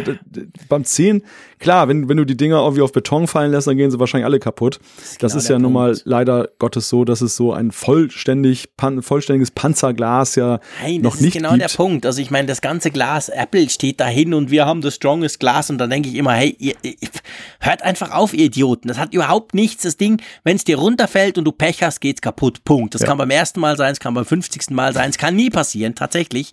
Aber ich meine, Glasphones, ja, lass die halt nicht fallen. Oder tut eine mhm. Hülle drum. Punkt, sagt der Frick. Ja, und es ist ja, und, und letztendlich ist es ja auch dann die Frage, wenn du dieses Spinnennetz drin hast, dieses berühmt-berüchtigte, wenn es runterfällt, okay, du hast vielleicht eine Strebe weniger, dann ist es, oh, das ist widerstandsfähiger. Wahnsinn. Das hat es jetzt gebracht, aber es ist ja, ja trotzdem im Eimer. Und das ist ja eigentlich der Punkt ich glaube, wenn du wirklich auf Beton das draufknallst, dann, dann hast du wenig ja, Chancen, dass es heile bleibt. Und, und das deshalb Problem ist halt, es ist, es ist wirklich sehr willkürlich und ich glaube auch nicht, ja. dass man das wirklich testen kann. Das Spannende ist ja, vielleicht kennt ihr den, den YouTube-Kanal Jerry Ricks Everything. Das ist der, der immer alle Smartphones verbiegt, verbrennt, auseinander nimmt, reinguckt und so. Ein ziemlicher Freak, aber was der zum Beispiel gemacht hat und der, der findet Apple scheiße, muss man ganz klar sagen. Der findet Apple total doof und völlig überteuert und so. Zieht jedes Mal drüber her. Aber der hat sich ein iPhone 10s Max geschnappt und hat es fallen lassen auf, auf eine Straße, also auf Asphalt. Und das macht er jedes Mal mit den iPhones und die sind normalerweise spätestens dem zweiten Mal sind die sind die völlig gecrackt und nach dem fünften Mal sind sie kaputt und gehen nicht mal mehr an. Und das ist tatsächlich witzig, weil der hat das gemacht mit dem iPhone 10s und mit dem iPhone 10s in der günstigsten Hülle, die er bei Amazon gefunden hat für irgendwie zwei Dollar. Und er musste dann wirklich, er hat das irgendwie zehnmal gemacht und die gingen überhaupt nicht kaputt. Und zwar beide nicht. Das, das, was also quasi original ohne Hülle, wie auch das mit dieser kleinen Hülle. Und er hat dann selber, und er ist eben ein totaler Anti-Apple, hat dann selber gesagt, er sei extrem impressed. Weil er sagt normalerweise, und da schließe ich mich so ein bisschen an, er sagt, hey, Glass Phones, die gehen halt kaputt, Punkt. Lasst halt nicht fallen. Und also offensichtlich aber eben, das Problem bei diesen Tests ist, das kann, das kann ein Riesenzufall sein. Das kann sein, dass das bei dem funktioniert und bei mir rutscht hier vom Tisch runter auf den Holzboden und ist trotzdem kaputt. Drum, ah, komm, das ganze Glaszeug lassen wir einfach weg. Das Ding ist hinten aus Glas und ihr solltet es nicht fallen lassen. Einverstanden? Ja, ja, also ich denke, es ist einfach so ein Mitnahmeeffekt, wenn ein Hersteller sagt, es ist besser, dass, dass ich dann im Glücksspiel in der Lotterie des Bruches dann sozusagen genau. dann ein, ein Los mehr habe mhm. mit Gewinnchance. Ja, genau, aber ich glaube, das ist genau der Punkt. ja, aber es ist halt keine Garantie für irgendetwas. Und ich kann mir auch ja. nicht vorstellen, dass die Leute im Apple Store stehen und sagen, oh, The Verge hat geschrieben, auf der Rückseite ist das Glas nicht so widerstandsfähig, das kaufe ich mir jetzt nicht. Nein, natürlich nicht. Ich meine, das ist ja sowieso. Ich gehe, ich bin ja ab und zu in Zürich im Apple Store, der ist bei, von meinem Büro nicht allzu weit weg und es ist ja unglaublich, wie viele Leute mit diesen crackten, also mit diesen zersplitterten Glasdingern kommen. Also das sind immer, wenn ich komme, mindestens 20, die da anstehen und, und so eine Display-Reparatur oder Glasreparatur machen. Also es ist halt wirklich ein Problem. Das ist so. Ich hatte bis jetzt tatsächlich Klopf auf Holz, wie wir in der Schweiz hier sagen, noch total Glück. Mir ist das Ding selten runtergefallen und es ging noch nie kaputt. Aber ja, man weiß es halt nicht. Aber was anderes, was schon, finde ich, ein, eine wichtigere Einschränkung oder sagen wir mal eine wichtigere Veränderung darstellt, ist diese Geschichte mit 3D Touch. Das hat ja das iPhone 10R nicht mehr. Dort nennt sich ja jetzt Haptic Touch. Und ähm, ja. ja, hat wenig zu tun mit 3D Touch, oder? Es ist ein Marketingbegriff, ein, ein neues Wort für Long Press, schlichtweg. Also die, die Erwartung hat sich bewahrheitet, dass Apple einfach dieses 3D-Touch, diese 3D-Touch-Geschichte da abgeschafft hat oder die Fähigkeit nicht mitbringt im Display und dort, wo sie das eben im Betriebssystem aber so exponiert gemacht haben, sprich nämlich Taschenlampe und äh, die Fotokamera im, im Lockscreen, mhm. dass man dort eben statt eben dieses tiefe Drücken durch langes Drücken auch dann in die entsprechende Funktion kommt. Andererseits aber, zum Beispiel jetzt im Springboard, also im, auf dem normalen Homescreen, da kannst du jetzt nicht diese 3D-Touch-Geschichte mit diesen Shortcuts aufmachen. Das hat nämlich den Grund, weil dort der Long Press ja schon vorbesetzt ist, dass du diesen Wackelmodus auslösen kannst, um App zu löschen. Also da hatten sie das Problem, dass sie eben diese Doppelungen haben an der Stelle. Mhm. Und neueste Meldung ist übrigens von Apple, dass sie mit iOS 12.1 in Haptic Touch nochmal ein bisschen nachrüsten wollen. Also es soll wohl an einigen Stellen mehr dann noch die Möglichkeit geben, dann per Long Press das zu machen. Aber naja, man, man soll sich da nichts vormachen. Und ich glaube, es hat, es ist eigentlich für das 10R und für den 10R-Käufer weniger eine problematische Frage, als dass es vielmehr ein, ein Thema mit Auswirkungen ist für, das, für die gesamte iPhone- und iOS-Linie. Denn es ist ja schon ein Novum, dass ein nagelneues, doch recht als Topmodell oder als ja, Spitzenmodell, Gutmodell mhm. äh, verkauftes Gerät jetzt dann kein 3D-Touch mehr hat. Also es ist ja ein Rückschritt. Die, die iPads haben es ja eh nie gekriegt, ja. aber die iPhones, bis auf das SE, was ja auch einen Sonderstatus hatte, Mäusekino in Klammern, ähm, mhm. war es ja immer so, dass 3D-Touch an Bord war. Und jetzt plötzlich ähm, sehen wir es nicht mehr. Ja, ja, das ist so. Also ich meine, das ist ja schon schon nach der Keynote äh, haben wir das diskutiert in unserer epischen Keynote-Folge. Ähm, das ist schon definitiv ein Rückschritt. Klar, man hat jetzt gerade bei den ersten Videos und in den ersten Tests natürlich bei vielen lesen können, brauche ich nie. Also viele auch der Tester haben gesagt, brauche ich nie. Aber es gab halt auch den einen oder anderen, der gesagt hat, es ist halt schon praktisch, wenn man weiß, wo es ist. Und dann gibt es dann ein paar Funktionen, die man immer wieder braucht. Also äh, es ist so, vielleicht muss man das fairerweise noch sagen, wenn du auf dem Sperrscreen bist, hast du ja unten links die Taschenlampe oder rechts die Kamera. Die kann man tatsächlich noch weiterhin so starten, indem man einfach diesen Long Press macht, statt diesen festen Drück Drücken 3D-Touch-Dings da. Das geht schon noch. Aber eben die ganzen anderen Funktionen, die sind natürlich einfach weg. Äh, ja, die Frage stellt sich halt, wo geht das hin? Werden die nächstes Jahr auch bei den, ich sag's in Anführungszeichen, teuren Top äh, iPhone 12, 11 oder wie sie auch heißen, dann auch rausfliegen? Oder ist das jetzt halt Apple macht einfach quasi, weil es günstiger ist, weil der Bildschirm quasi, weil sich das jetzt wirklich, ich sag mal, weil sich da tatsächlich auch Geld sparen lässt, dass sie das sagen, aber ohne dass sie es jetzt gleich aufgeben? Man weiß es halt nicht. Ja, ich weiß halt auch nicht, welche Mühe es ihnen bereitet, so etwas hardwaretechnisch beizubehalten. Also ob es dann letzten Endes ja bei den OLED-Displays dann so eingepreist ist, das einzubauen, dass es dann eben keine Größe ist, dann könnte, es man, könnte man es ja locker drin lassen. Oder ob sie sich damit bares Geld sparen können. Mhm. Was, finde ich, schon von zentralerer Bedeutung ist, ist, welches Signal sendet das an die Entwicklergemeinde? Ja, die genau, Entwicklergemeinde genau, war ja eh schon skeptisch gegenüber, die, über, gegenüber 3D Touch, weil sie für iOS programmieren. Sie können universelle Apps machen, aber diese universellen Apps funktionieren eben nicht in gleicher Weise oder haben die gleichen Steuerelemente auf allen Geräten. Also auf dem iPad schon mal gar nicht. Ja. Bei den iPhones hatte man noch das Generationsproblem, dass Altgeräte und das SE es nicht konnten und nur die neuen. Aber die neuen wurden ja immer mehr. Also eigentlich hat sich ja 3D Touch erweitert von der, vom Nutzungsspektrum ja. her, weil ja immer mehr neue Geräte kamen, die es alle konnten, die iPhones zumindest. Und dann äh, hatte man dementsprechend eine riesige Zielgruppe. Aber jetzt knickt es ja gerade bei so einem potenziellen Topseller, knickt es dann plötzlich ein. Ja. Und ich muss dir sagen, der Entwickler, der da noch auf 3D Touch setzt, der ist mit dem Klammerbeutel gepudert, ja. denn das äh, du kannst du kannst dich nicht ja, du kannst nie gehört, das tönt gut. Sagst du das nochmal? mit dem Klammerbeutel gepudert. Ja, genau. also du kannst, ja, du, das Problem ist doch, du musst doch so oder so eine, eine Doppelsteuerung anbieten. Du musst, Klar. du kannst 3D-Touch zwar unterstützen und anbieten, aber du musst ja genauso dann eben dann auch die Alternative vorhalten, weil du davon ausgehen musst, dass sehr viele Nutzer es eben nicht nutzen können. Ja. Und damit ist ja die Frage, warum soll ich denn überhaupt zwei Steuerungen anbieten? Dann mache ich doch besser eine gute und lass es nur 3D-Touch. Ja. Ja, genau. Nee, das ist schon so. Also ich glaube, das ist, das ist genau der Punkt. Also damit werden sie sich natürlich da kannst du nicht drauf setzen. Das ist ganz genau so. Du musst, du musst es anders machen, wenn du, wenn du nicht damit rechnen kannst, dass alles haben. Und eben, du hast es vorhin angesprochen, der Topseller, also nach wie vor alle eigentlich auch von diesen ersten Testern und ich ja weiterhin gehen davon aus, das ist das iPhone, das sich am besten verkaufen wird dieses Jahr. Und ja, dann umso mehr denkst du natürlich als Entwickler, ja, aber ich kann ja nichts einbauen, was die nicht brauchen können. Ist schon ein Problem. Generell kann man sagen, hat es eigentlich gute Bewertungen bekommen, jetzt in diesen ersten Tests. Das ist ja mal so diese typische Apple Erstrunden Testgemeinschaft, sage ich mal, oder? Mm, ja, ja, also ich, ich will da nichts unterstellen, aber es ist natürlich schon so, dass Apple ja bei seiner Auswahl der ersten Tester auf bewährte Kreise setzt. Und es ist ja eben auch so, dass die dann auch dann nicht zu Unrecht, aber, aber auch immer recht wohlwollend häufig urteilen.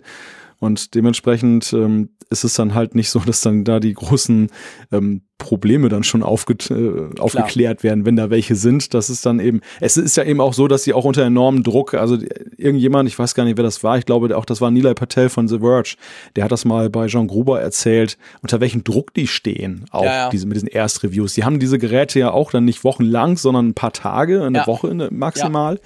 Und dann haben die, weil ja heute auch die Erwartung ist, dass du eben gleichzeitig ein Video und ein großes Videoreview bringst. Du sollst dann Bilder, ganz tolle, bestechende haben. Du sollst ein super Textreview haben und du sollst möglichst alles ausprobiert haben. Und dann urplötzlich sind sieben Tage eigentlich nichts mehr, hat er eben wunderschön mal dargestellt. Ja weil alleine dann das Videostudio möchte dann das Gerät schon ein bis zwei Tage haben, um das aus allen Winkeln mhm. und, und, zu filmen. Ja, wann, wann willst du denn das noch testen als, als Redakteur? Also das ist schon, das ist schon sehr anspruchsvoll und, und insofern wollen wir auch nicht zu hart mit ihnen ins Gericht gehen.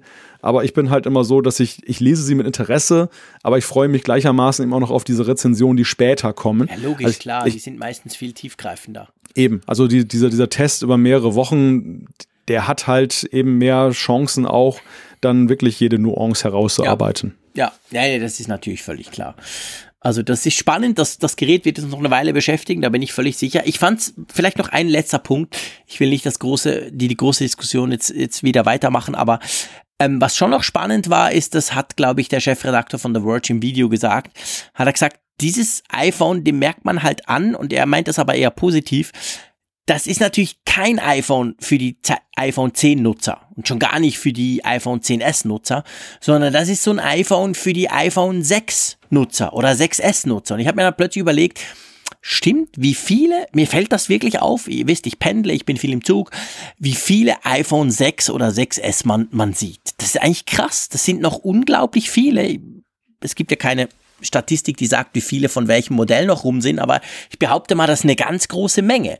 Und für die, die jetzt eben nicht gleich den ganz großen Schritt und nochmal viel mehr Geld hinlegen wollen, ist das schon ein sehr spannendes Gerät, weil die natürlich die machen den Schritt zur, zur neuen, ja, zur neuen schönen quasi iPhone-Welt und kriegen ein Gerät und, und, und sind sich ja nicht schon AMOLED-Screen gewöhnt und so. Also ich denke schon, dass gerade bei denen, und das sind natürlich wahrscheinlich auch nicht die Freaks, das sind auch nicht die, die jetzt schon wochenlang den Hype-Train befeuern, sondern das sind einfach die, die in den Laden gehen, sagen, ich will das, Dankeschön und Tschüss. Ja, und wir, wir sprechen ja auch immer wieder hier darüber, wir bekommen ja auch Zuschriften, dass eben auch im Business-Umfeld viele Stimmt, iPhones gekauft Punkt. werden. Dort zählt dann halt der Einkaufspreis, da gibt es gewisse Obergrenzen, die von den Top-Modellen aktuellen weit überschritten werden. Mhm. Und das iPhone 10R rückt es vielleicht wieder in irgendeine Nähe an die an diese Grenzen heran. Und da ist es ja auch so, auch da hast du es mit Nutzern zu tun, eigentlich haben wir zwei Nutzern gleichzeitig. Einerseits hast du die Firma, die das für ihre Mitarbeiter kauft ja. und ähm, gewisse Anforderungen hat, aber die vermutlich weitaus niedriger liegen als die eines Geeks, sondern die, die sehen einfach nur die Weiterentwicklung zum vorherigen Gerät, was genau. sie ihren Mitarbeitern gegeben haben. Und der Mitarbeiter selber, das habe ich dann auch schon teilweise festgestellt, ja, dem ist das sogar teilweise völlig Wumpe. Also der nimmt natürlich gerne mit, wenn er bessere Bilder machen kann und so weiter. Aber da habe ich auch schon eben Leute kennengelernt, die äh, großer Unkenntnis eigentlich um das sind, mhm. was da am Smartphone-Markt passiert. Und die, die kannst du mit allem faszinieren, was besser ist. Also ja. selbst wenn du, wenn du da das als Zippo-Feuerzeug noch benutzen könntest, es kommt eine Flamme oben raus, wenn die das irgendwie cool finden. Mhm. Das, das sind halt andere Maßstäbe als die, die wir anlegen. Ja, ja, klar, definitiv. Das ist absolut so. Gut, Nächstes Thema, lieber Malte. Ich muss dir sagen, ich sage das ja selten hier, ich habe hab noch nie gesagt, ich bin, es gibt zwischendurch Meldungen, da bin ich, einerseits beschreiben sie zwar ein Problem, aber eigentlich bin ich super, super happy, dass ich das gelesen habe. Und diese Meldung, die jetzt äh, vor, glaube ich, heute, gestern oder so ähm, aufgepoppt ist, äh, hat mich wirklich happy gemacht. Sie hat mir nämlich erklärt, dass ich nicht einfach zu doof bin, die Bildschirmzeit A einzurichten, B zu monitoren und selber im Griff zu haben. Also bei iOS 12 diese eingeführte Möglichkeit. Und ihr wisst, ich habe zwei Kids, ich habe das dort auch getestet. Und ich dachte jetzt wochenlang, ich bin einfach doof.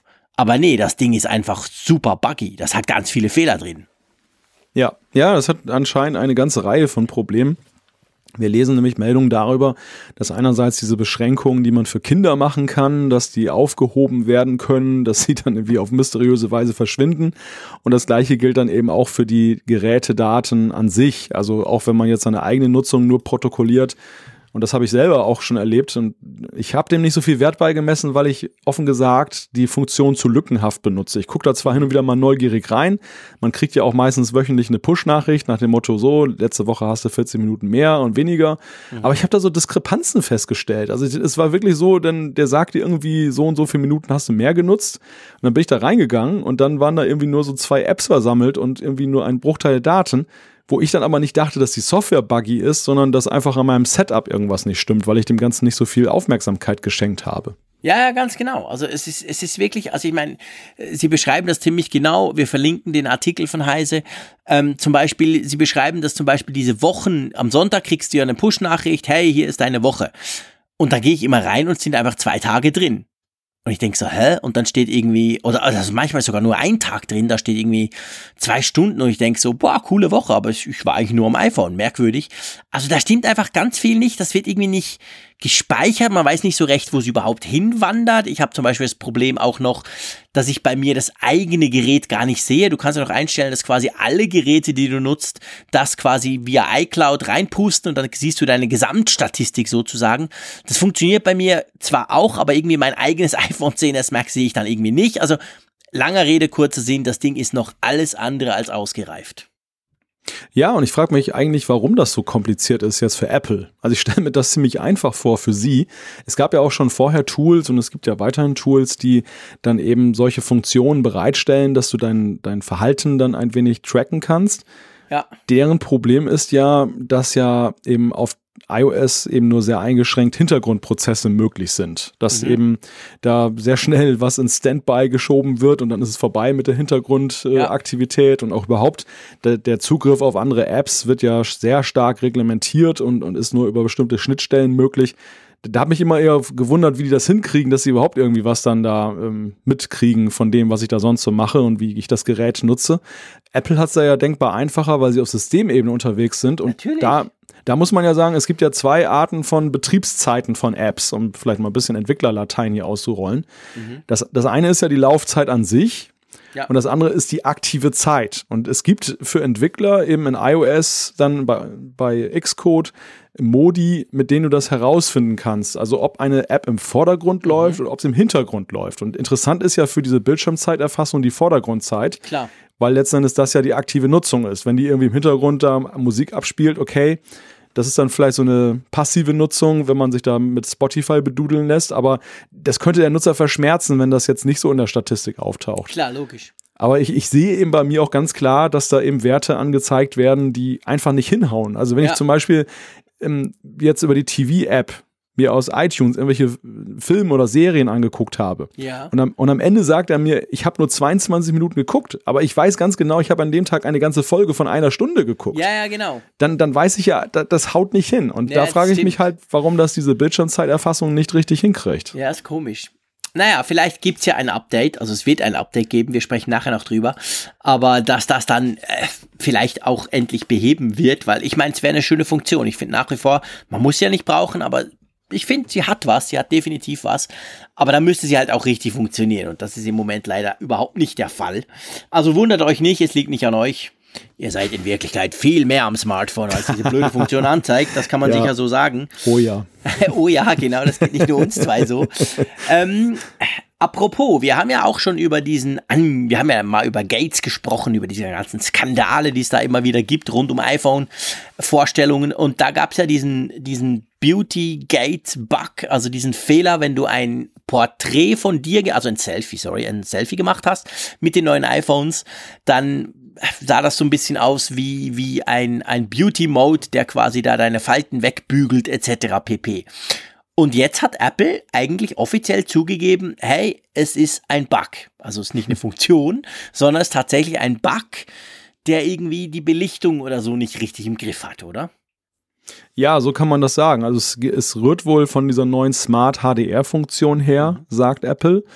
Und das führt dazu, dass eine zu lange Belichtungszeit gewählt wird. Und wir wissen ja, lange Belichtungszeiten führen dazu, Bewegungsunschärfen, aber eben auch, dass etwas glatter wirkt. Ne? Also wenn man mhm. zum Beispiel jetzt irgendwie eine Wasseroberfläche mit langer Belichtungszeit dann aufnimmt, dann sieht sie auch so richtig schön so ja, ja, kuschelig, schmusig aus und nicht eben mit, mit, mit, harten, mit harten Linien. Und das gleiche gilt dann wohl eben für Gesichter. Ich musste echt schmunzeln, als ich diese Nachricht gelesen habe, denn ich habe da überhaupt nicht mehr mit gerechnet, dass Apple dazu Stellung nimmt. Das war ja dieses Beautygate, ja, das ist nicht. ja schon ewig in der Diskussion ja, ja, genau. und appte auch schon längst ab, war auch jetzt nicht so eine anhaltende Empörung, sondern war eher so ein so ein Aufflackern, so nach dem Motto, oh, wie schlimm und so weiter. Aber dann war es auch wieder vergessen. Und dass sie jetzt aus dem Quark kommen und plötzlich sagen, oh, ja, da ist ein Fehler drin. Auch, dass sie das jetzt erst angeblich festgestellt haben, das ist schon lustig. Ja. Und äh, ja, aber das, äh, eine Lösung ist in Sicht. Ja, offensichtlich. Eine Lösung ist in Sicht, also beziehungsweise, äh, ich glaube, Apple hat das sogar selber gesagt, gell? Ja. iOS 12.1 wird diesen Fehler beheben. Und dann stellt sich natürlich einfach die Frage, wann kommt denn iOS 12.1? es gibt ja, ich glaube, wir sind schon bei der fünften oder sechsten Beta. Also das geht schon ziemlich voran. Und ich glaube, man hat schon länger gesagt ja auch, ähm, das soll wohl noch Ende Oktober erscheinen. Und jetzt gibt's ja da eigentlich zwei Möglichkeiten, Malte. Und du kannst mir dann sagen, was du realistischer hältst. Das eine ist natürlich ganz klar Apple-Event am Dienstag. Das kennen wir auch von anderen Events von Apple. Wenn sowas kommt, dann lassen die gern auch mal noch eine Software raus. Oder aber schon am Freitag, weil nämlich das iPhone 10R vielleicht sogar damit schon ausgestattet ist. Es hängt am Ende ja mal davon ab. Weil lustigerweise, sorry, wenn ja. ich das so sage, ich habe ja. überhaupt nichts über die Software gelesen in diesen Pre-Tests, wo wir vorhin drüber gesprochen haben. Da hat jetzt keiner gesagt, was da für eine Software drauf war. Könnte mhm. ja sein, dass da schon 12.1 drauf ist, oh. aber es hieß halt von Apple noch, Herr Jungs, das dürft ihr noch nicht erwähnen. Das kann natürlich sein. Also es ist natürlich, es ist nicht unüblich, dass eben dann, wenn Apple ein Gerät rausbringt, dass sie dann noch ein paar Funktionen drin haben, die auf das Gerät zugeschnitten sind, sodass genau. dann eben der Versionschange dann auch mit dem Gerät gleichfällt. Mhm. Ich könnte mir das in der Tat sehr gut vorstellen, zumal es eben auch eine schöne Gelegenheit wäre, das ist ja eher so ein Bugfix-Release, das ist ja eher so, dass es einige Fehler ähm, behebt und ähm, ja, es nicht, bringt schon auch, ne? Also ich finde es ein bisschen mehr als nur Bug Bugfix Release. Es bringt immer, also klar, du kannst jetzt sagen, die Einführung der, der, der Dual SIM eSIM Variante ist Bugfix, hätten da von Anfang an rein, drin sein müssen. Stimmt, das ist. Ja, ist kein so Bugfix, aber es, es, es, also weißt du, wenn das im Fokus steht, kriegt es halt einen schnell einen, einen Anstrich, den, den Apple nicht mag. Im mhm. Sinne von, ähm, da werden Fehler behoben, da werden Funktionen nachgereicht, die eigentlich schon längst da sein sollten und so. Ja. Also es, es, es wäre Apple, glaube ich, nicht unrecht, wenn eben das so ein bisschen untergeht in diesem Euphorie-Sturm. Oh, das iPhone 10R ist da, wie schön. Und lange ja, Schlangen genau. vom Apple Store. Ach ja, und Software ist auch noch da. Und ja, das, ist, das, das, das kommt, glaube ich, besser, als wenn eben in so einer nachrichtenarmen Zeit dann so ein, ein äh, Release kommt und alle Apple-Medien stürzen sich drauf. Oh mein Gott, iOS 12.1 ist da. Und, und dann wird halt dann da wieder gerantet, dass eben Apple wieder nachbessern musste. Das, also vom Timing her könnte ich mir das gut vorstellen, dass es Freitag kommt. Egal ob Freitag oder Dienstag, die Wahrscheinlichkeit, dass wir im nächsten Apfelfunk-Podcast drüber sprechen, über iOS 12.1, ist relativ groß, würde ich mal sagen. Auch das noch, das wird immer eine richtig lange Folge. Nee, ich, ich, das ist definitiv so. Ja, das wird eine richtig lange Folge. Ich fürchte das auch schon. Aber was heißt fürchte, es macht einen großen Spaß. Das wird cool. Mal gucken, ob wir unser Mixler-Limit wieder überschreiten. oh, ja, bitte nicht. nicht. Ich wollte noch ein bisschen nicht. schlafen. Ja, genau. Wir müssen ja schließlich am Donnerstag jeweils wieder arbeiten. Gut, kommen wir zur Umfrage der Woche und bevor wir natürlich die neue Frage aufwerfen, wie immer, ihr wisst es, kommt die letztwöchige Umfrage und die hat ja schon auch zum ein oder anderen zusätzlichen Feedback geführt, oder? Oh ja, oh ja, da kommen wir ja später noch drauf zu sprechen. Mhm. Die Frage lautete, wo liegt beim iPhone deine persönliche preisliche Schmerzgrenze? Das war ja eine Frage, die uns von einem Hörer vorgeschlagen wurde, eine ziemlich gute Frage. Und es gab da verschiedene Antwortoptionen, beginnend mit 1000 Euro bzw. Schweizer Franken bis hin zu 2000 in 250 Euro Schritten. Mhm. Und auch die Antwortoption egal, Hauptsache iPhone. Und ja, klär doch mal auf, Jean-Claude, was wurde gesagt? Genau, also mit 48,8 Prozent haben übrigens 2067 Leute mitgemacht. Also wieder mal ganz fantastisch. Vielen Dank. Ähm, ja, gro große Mehrheit, fast 50 Prozent haben gesagt bis 1000 Euro. Und das war auch mit ein Grund von vielen Feedback, dass viele gesagt haben, hey, aber da hätte noch drunter, hätte noch was sein müssen. Also da hätten noch 900 oder 800 Euro oder so drin sein müssen. Äh, und drum haben wahrscheinlich natürlich schon der eine oder andere, der gesagt hat, ja, pff, eigentlich ist mir 1000 teuer, aber ja, okay, und hat dann 1000 gewählt. Und dann, ja, wie geht's weiter? Pff, 12,50 sind 22 Prozent.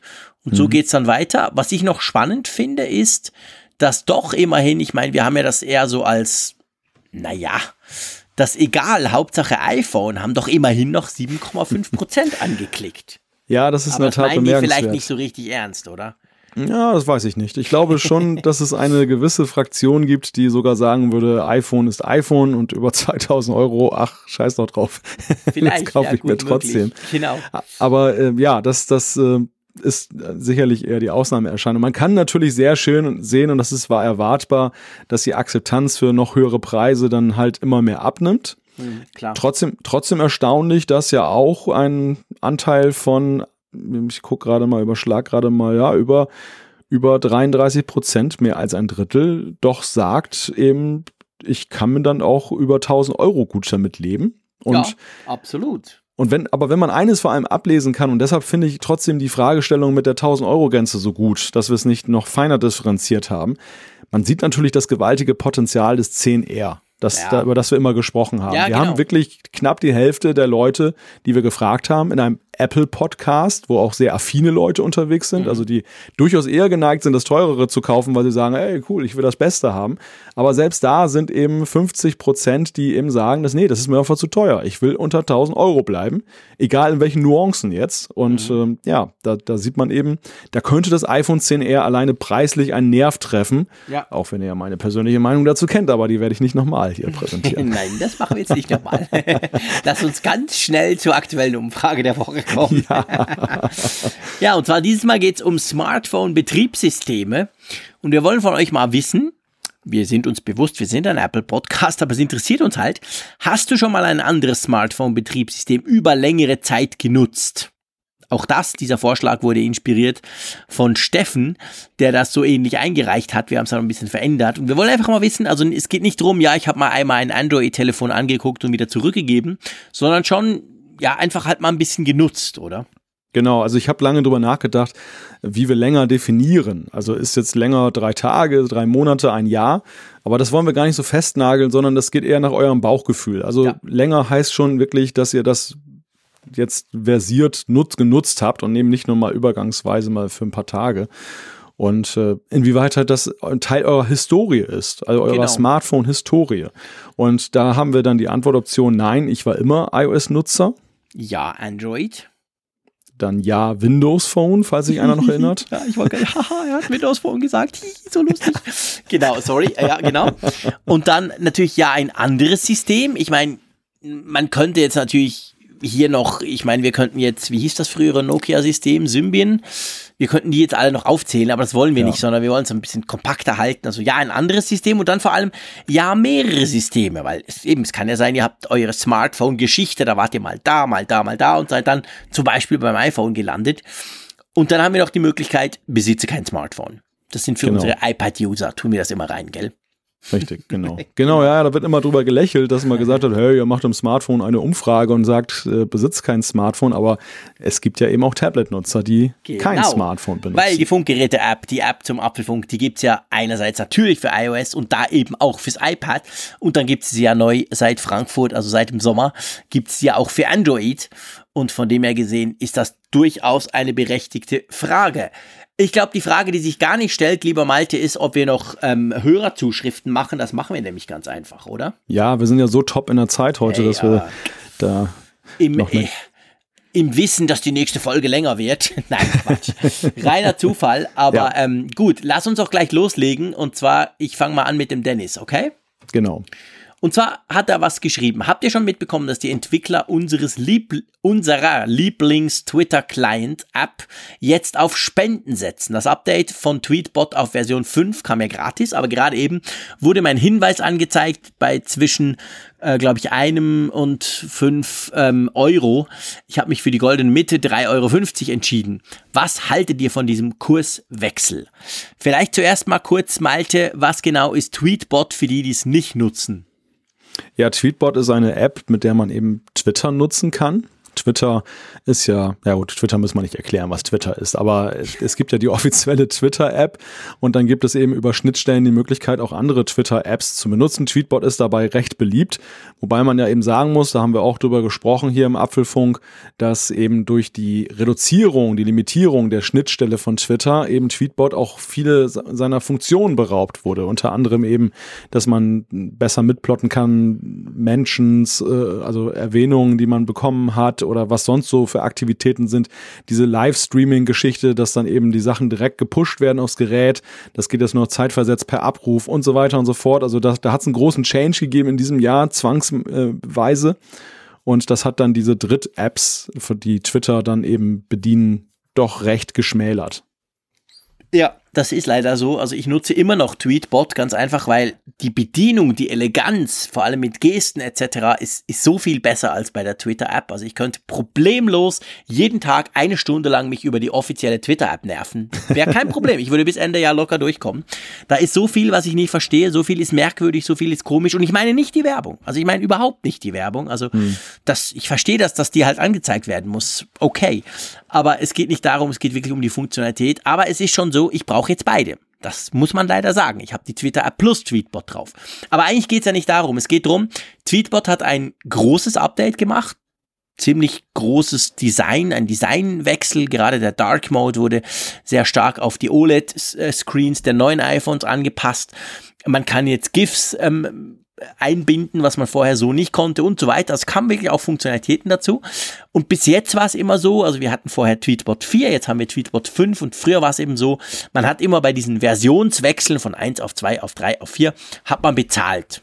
Und zwar gar nicht so wenig. Ich glaube, das waren so plus minus 10 Euro jeweils. Also das war schon eine Summe. Die habe ich immer super gern gezahlt. Die würde ich weiterhin gerne zahlen.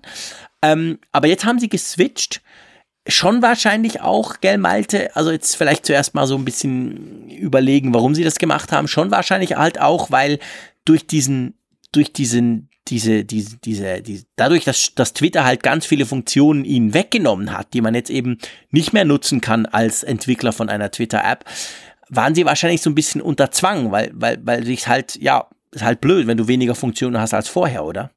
Ja, also deshalb ist auch diese erwähnte Vorgeschichte ganz wichtig, denn ich glaube, das hat unmittelbar was damit zu tun. Mhm. Es ist natürlich so, dass bei aller Schönheit der neuen Funktion, sie haben verändertes Layout, was jetzt noch ein bisschen zeitgemäßer mhm. aussieht, du hast gerade die GIFs erwähnt und so weiter und so fort, aber am Ende ist es so, dass eben zentrale für die Benutzung von Twitter essentielle Funktionen mhm. fehlen. Und nicht, weil Tweetbot darauf verzichtet hat, sondern weil sie schlichtweg keinen Zugriff mehr darauf bekommen von Twitter und augenscheinlich auch nicht eben ein Agreement gefunden haben, dass sie eben dafür bezahlen oder die Nutzer dafür bezahlen und dass man es dann in Tweetbot nutzen kann. Und ja, ich muss dann einfach auch sagen, so schön sie ist, die, die, die App, aber 10 Euro mit dem jetzigen Funktionsumfang wäre für mich ein No-Go. Also wäre für mich äh, nicht interessant, weil sie wirklich nur noch so ein Vehikel ist, was eben neben der offiziellen Twitter-App mitläuft. So ein Stück weit aus Nostalgie und ein Stück weit, weil sie einfach besser ist bei manchen Dingen.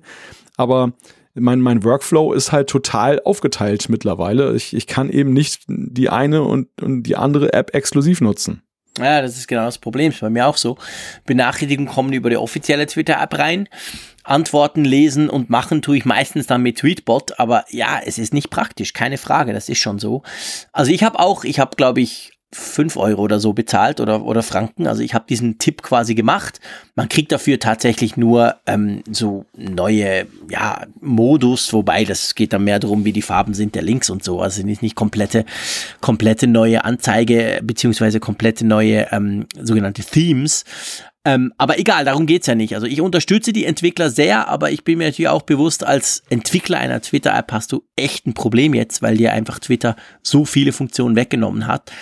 Und das stimmt mich nach wie vor traurig, beziehungsweise macht mich extrem wütend. Und damit wir nicht wütender werden und ich wieder anfange rumzuranten, schlage ich vor, wir gehen zum nächsten Feedback.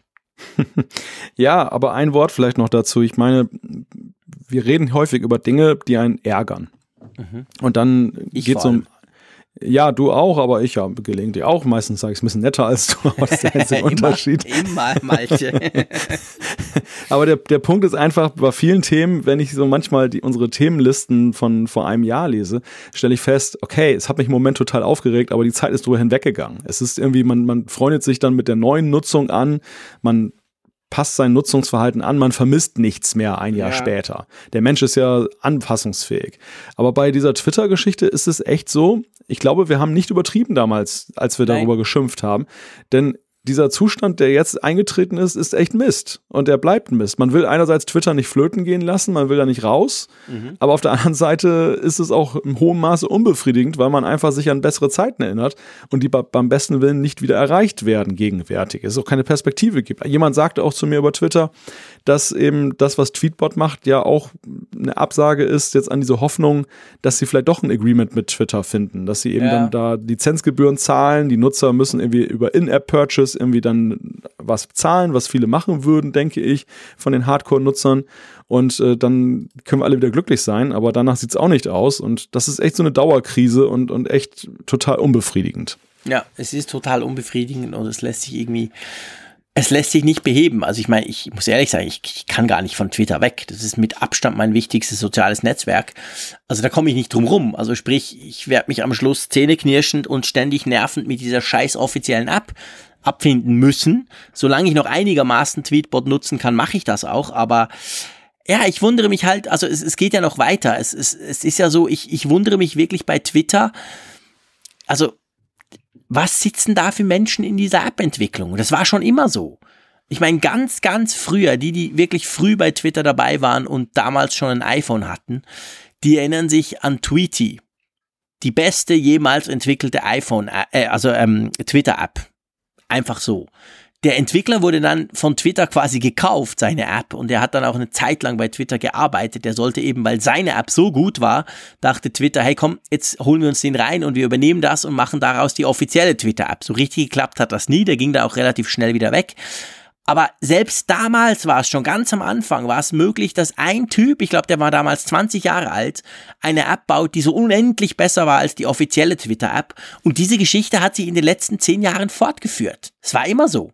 Die offizielle Twitter-App bekam zwar immer viel mehr Funktionen etc., aber es gibt nach wie vor Apps, wo du einfach sagen musst, hey Freunde, guck, so musst du es machen. That's, that's the way to go. Und da frage ich mich halt immer, was machen die eigentlich den ganzen Tag dort? Ja, die Frage kann man stellen und es ist ja auch so, dass es ja wesentlich einfacher geworden ist heutzutage, jetzt Apps zu entwickeln. Nicht jetzt, weil die, die, die ähm, Anforderungen niedriger geworden sind. Natürlich hat sich das alles weiterentwickelt, aber du hast eine übersichtlichere Landschaft an Betriebssystemen. Mhm. Wenn du iOS und Android gut bedienst, dann, dann bist du eigentlich gut dabei. Ja. Dann, dann brauchst du dir keine großen Gedanken mehr machen und über Reichweite.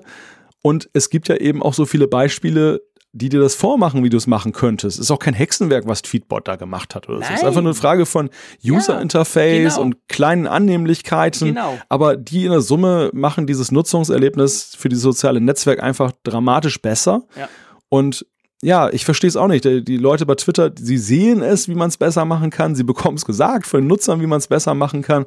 Sie haben, glaube ich, die Kapitaldecke, um es zu machen. Also Klar. woran hakt es da? Ja, genau ist das irgendwie so eine Art irgendwie ja ich, ich habe manchmal ärgern Sie gern Leute ja, ja vielleicht oder oder es ist vielleicht einfach extra weißt du so nach dem Motto das brauchen zwar alle das nutzen zwar alle aber eigentlich finden wir es doof auf unserer Plattform wir wollen es gar nicht also machen wir es nicht ich meine nimm das mit den Hashtags ich meine, hey Freunde, Hashtags sind wichtig, Punkt. Guck mal rüber zu Instagram. Also müssen wir nicht mehr diskutieren eigentlich.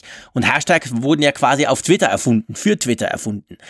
Aber allein die Hashtag-Verwaltung in Tweetbot, die dir wirklich vorgibt, was du schon genutzt hast, etc., die ist um Welten besser als bei der offiziellen Twitter-App. Und da denke ich mir einfach, das kann ja nicht sein, dass man das nicht sieht. Das kann ja eigentlich nur sein, dass die beschlossen haben, ja, aber weißt du, das ist sowas von Anfang von unserer Zeit, das wollen wir gar nicht. Komm, wir bauen das gar nicht so richtig ein in der Twitter-App. Da kommen keine richtigen Vorschläge und wir lassen das so. Vielleicht geben die Leute dann auf. Das Problem ist halt, wir geben nicht auf. Wir ärgern uns eher oder nehmen eine andere App.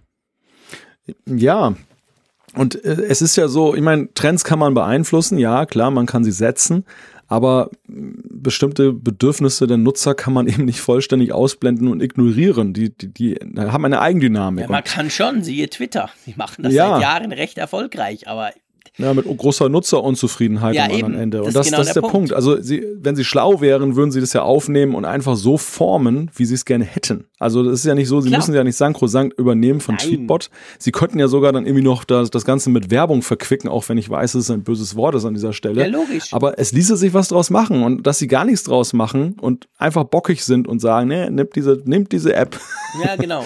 und die App ist Mist. Das, das ist irgendwie ein, ein komischer Zustand und das kann man auch überhaupt nicht irgendwie logisch nachvollziehen. Nee, aber es passt so ein bisschen zu Twitter, weil man könnte das, jetzt machen wir jetzt nicht, aber man könnte das Ganze zur Strategie von diesem Netzwerk ja auf, auffächern und da gibt es ähnliche solche, solche Sachen, die sie gemacht haben, wo man einfach denkt, hey, äh, seid ihr einfach doof? Egal, sie sind doof, Punkt.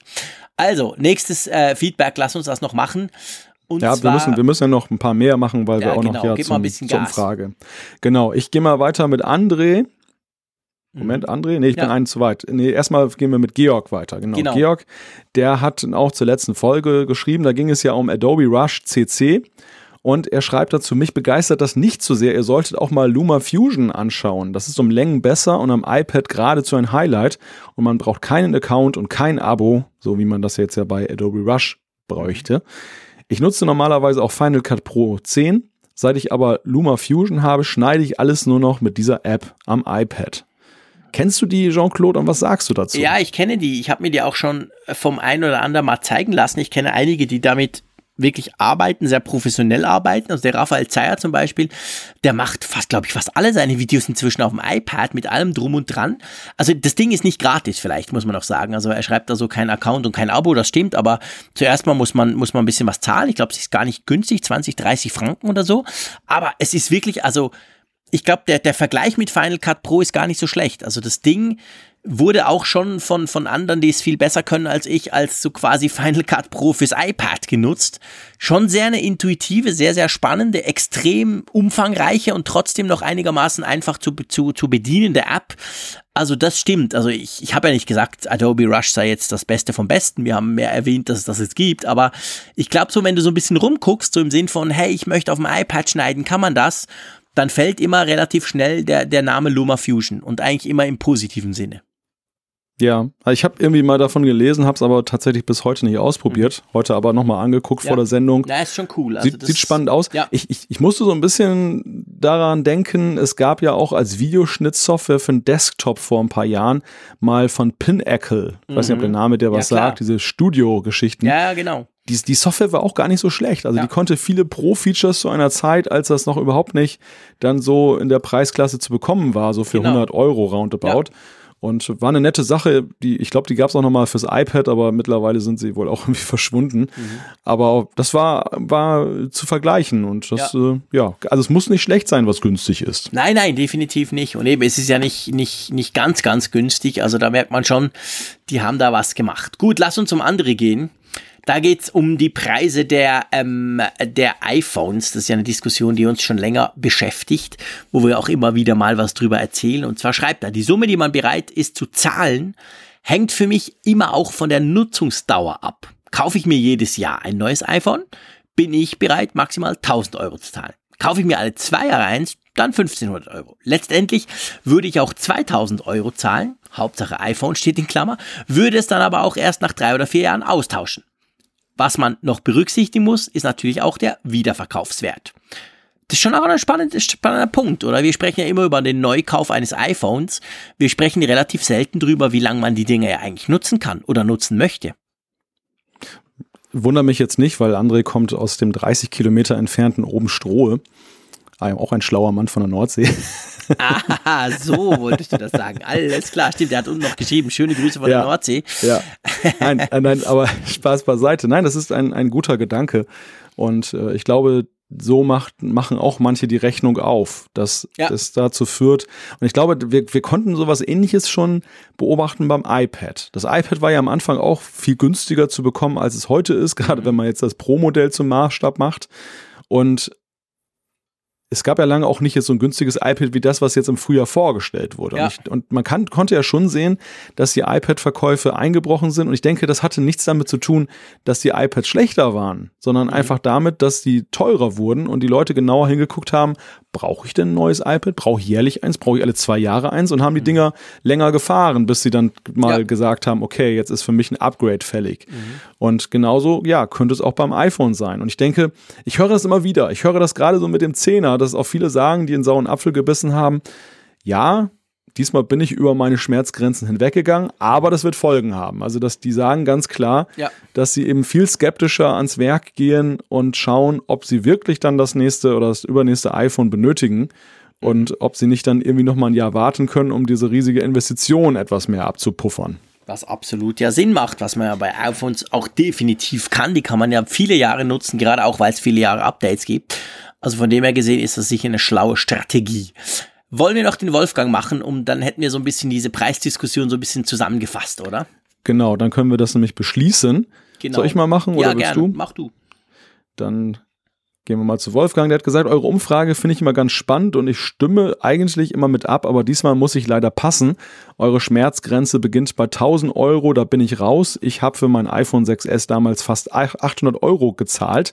Das war schon über meiner Schmerzgrenze und wenn ich dann dran denke, wie viel Ärger ich schon damit hatte, zum Beispiel Akku, würde ich nie wieder so viel Geld für ein Smartphone ausgeben. So ähnliche ähm, Zuschriften haben uns einige erreicht. Jetzt nicht spezifisch im Sinn von, ich gebe nicht so viel Geld nie mehr aus für ein iPhone, aber in Bezug auf, dass wir doch eben 1000 beziehungsweise eben tiefer hätten gehen sollen. Und du hast es vorhin so schön gesagt, ähm, das sind natürlich vielleicht ist nicht unbedingt Wolfgang, wenn er das da schreibt, aber das sind natürlich grundsätzlich eben alles die Interessenten, die da so einem, wo wir, wo wir durchaus ein iPhone 10R dafür sehen, oder? Ja, ja, ich habe lange drüber nachgedacht, ob diese, dieser Wert, den wir gewählt haben, oder wir haben uns ja einfach verleiten lassen. Wir hatten ja diese Umfrage, diesen Umfragevorschlag bekommen und haben dann auch mehr oder weniger eins zu eins den so übernommen. Aber ich finde eigentlich trotzdem, dass das ziemlich aussagekräftig ist, was wir jetzt als Antwortoptionen hatten. Denn es, es passt ja tatsächlich zur realen Preissituation. Absolut. Wenn wir, jetzt, wenn wir sagen, ist deine Sch- Schmerzgrenze bei 600 Euro, dann würden mehr Leute sagen, okay, mein Wunsch ist 600 Euro, aber es ist ja völlig unrealistisch, dass Apple für 600 Euro ein iPhone anbieten wird. Ja. Das heißt, wir, dieses Wissen bringt uns nicht weiter. Was uns weiterbringt, ist tatsächlich das Wissen jetzt einfach mal als Schablone angelegt an die derzeitige Preisstruktur. Wo sind da die Schmerzgrenzen? Und ja, also ich denke, da kann man schon etwas draus lesen. Aber es ist natürlich schon richtig, es, es wird viele geben, die eben auch sagen, ja, 1000 Euro Leute ist immer noch viel zu viel Geld. Ich äh, bin, bin weit darunter. Klar. Und ähm, ja, also am Ende, am Ende des Tages ist ja die Frage, Und bislang kann man nicht erkennen, dass es solche Auswirkungen hat.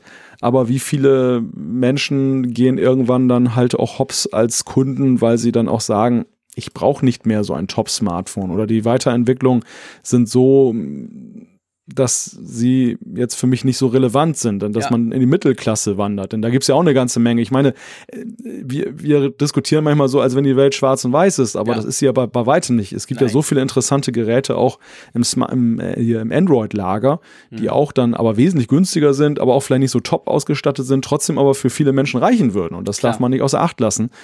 Das spielt für Apple zumindest momentan nicht die große Rolle, aber könnte natürlich perspektivisch mal eine Rolle spielen. Absolut. Also ob das auf, das auf Dauer immer so funktioniert, das bleibt abzuwarten. Wir werden das auf jeden Fall ähm, kritisch beäugen und beobachten und uns gleichzeitig natürlich auch um Tests kümmern, die ganzen Sachen ausprobieren, aber immer auch im Hinterkopf behalten, dass die Dinger schweineteuer sind. Von dem her bin ich auch sehr gespannt, in welcher, ich sag mal, Preiskategorie ähm, oder in welcher Preisspanne am nächsten Dienstag da Geräte vorgestellt werden, von wo bis wo es da quasi geht. Das alles könnt ihr hören in einer Woche, am 31. Oktober, wieder der nächste Apfelfunk. Dann auch live ab Viertel vor zehn. Infos immer auf apfelfunk.com. Ja, lieber Malte, mir bleibt eigentlich nur dir noch ähm, einen schönen, naja, eine gute Nacht zu wünschen, sage ich mal. Wobei, das darf man ja nicht. Uns hört ja im Moment niemand zu. Ihr hört das dann erst später, beziehungsweise dann am Morgen oder am Tag. Anyway, also vielen Dank. Hat mir großen Spaß gemacht. Lass dich nicht wegpusten und wir hören uns in einer Woche wieder. Tschüss aus Bern. Ja, mir wurde, mir wurde gerade noch zugeflüstert, dass äh, Pinnacle tatsächlich noch existiert. Ah, cool. Das sei noch nachgeschoben, bevor es viele Zuschriften gibt. Ansonsten dürft ihr euch freuen. Nächste Woche, wir werden in Hülle und Fülle über die neuen Neuigkeiten sprechen. Bis dann, macht es gut.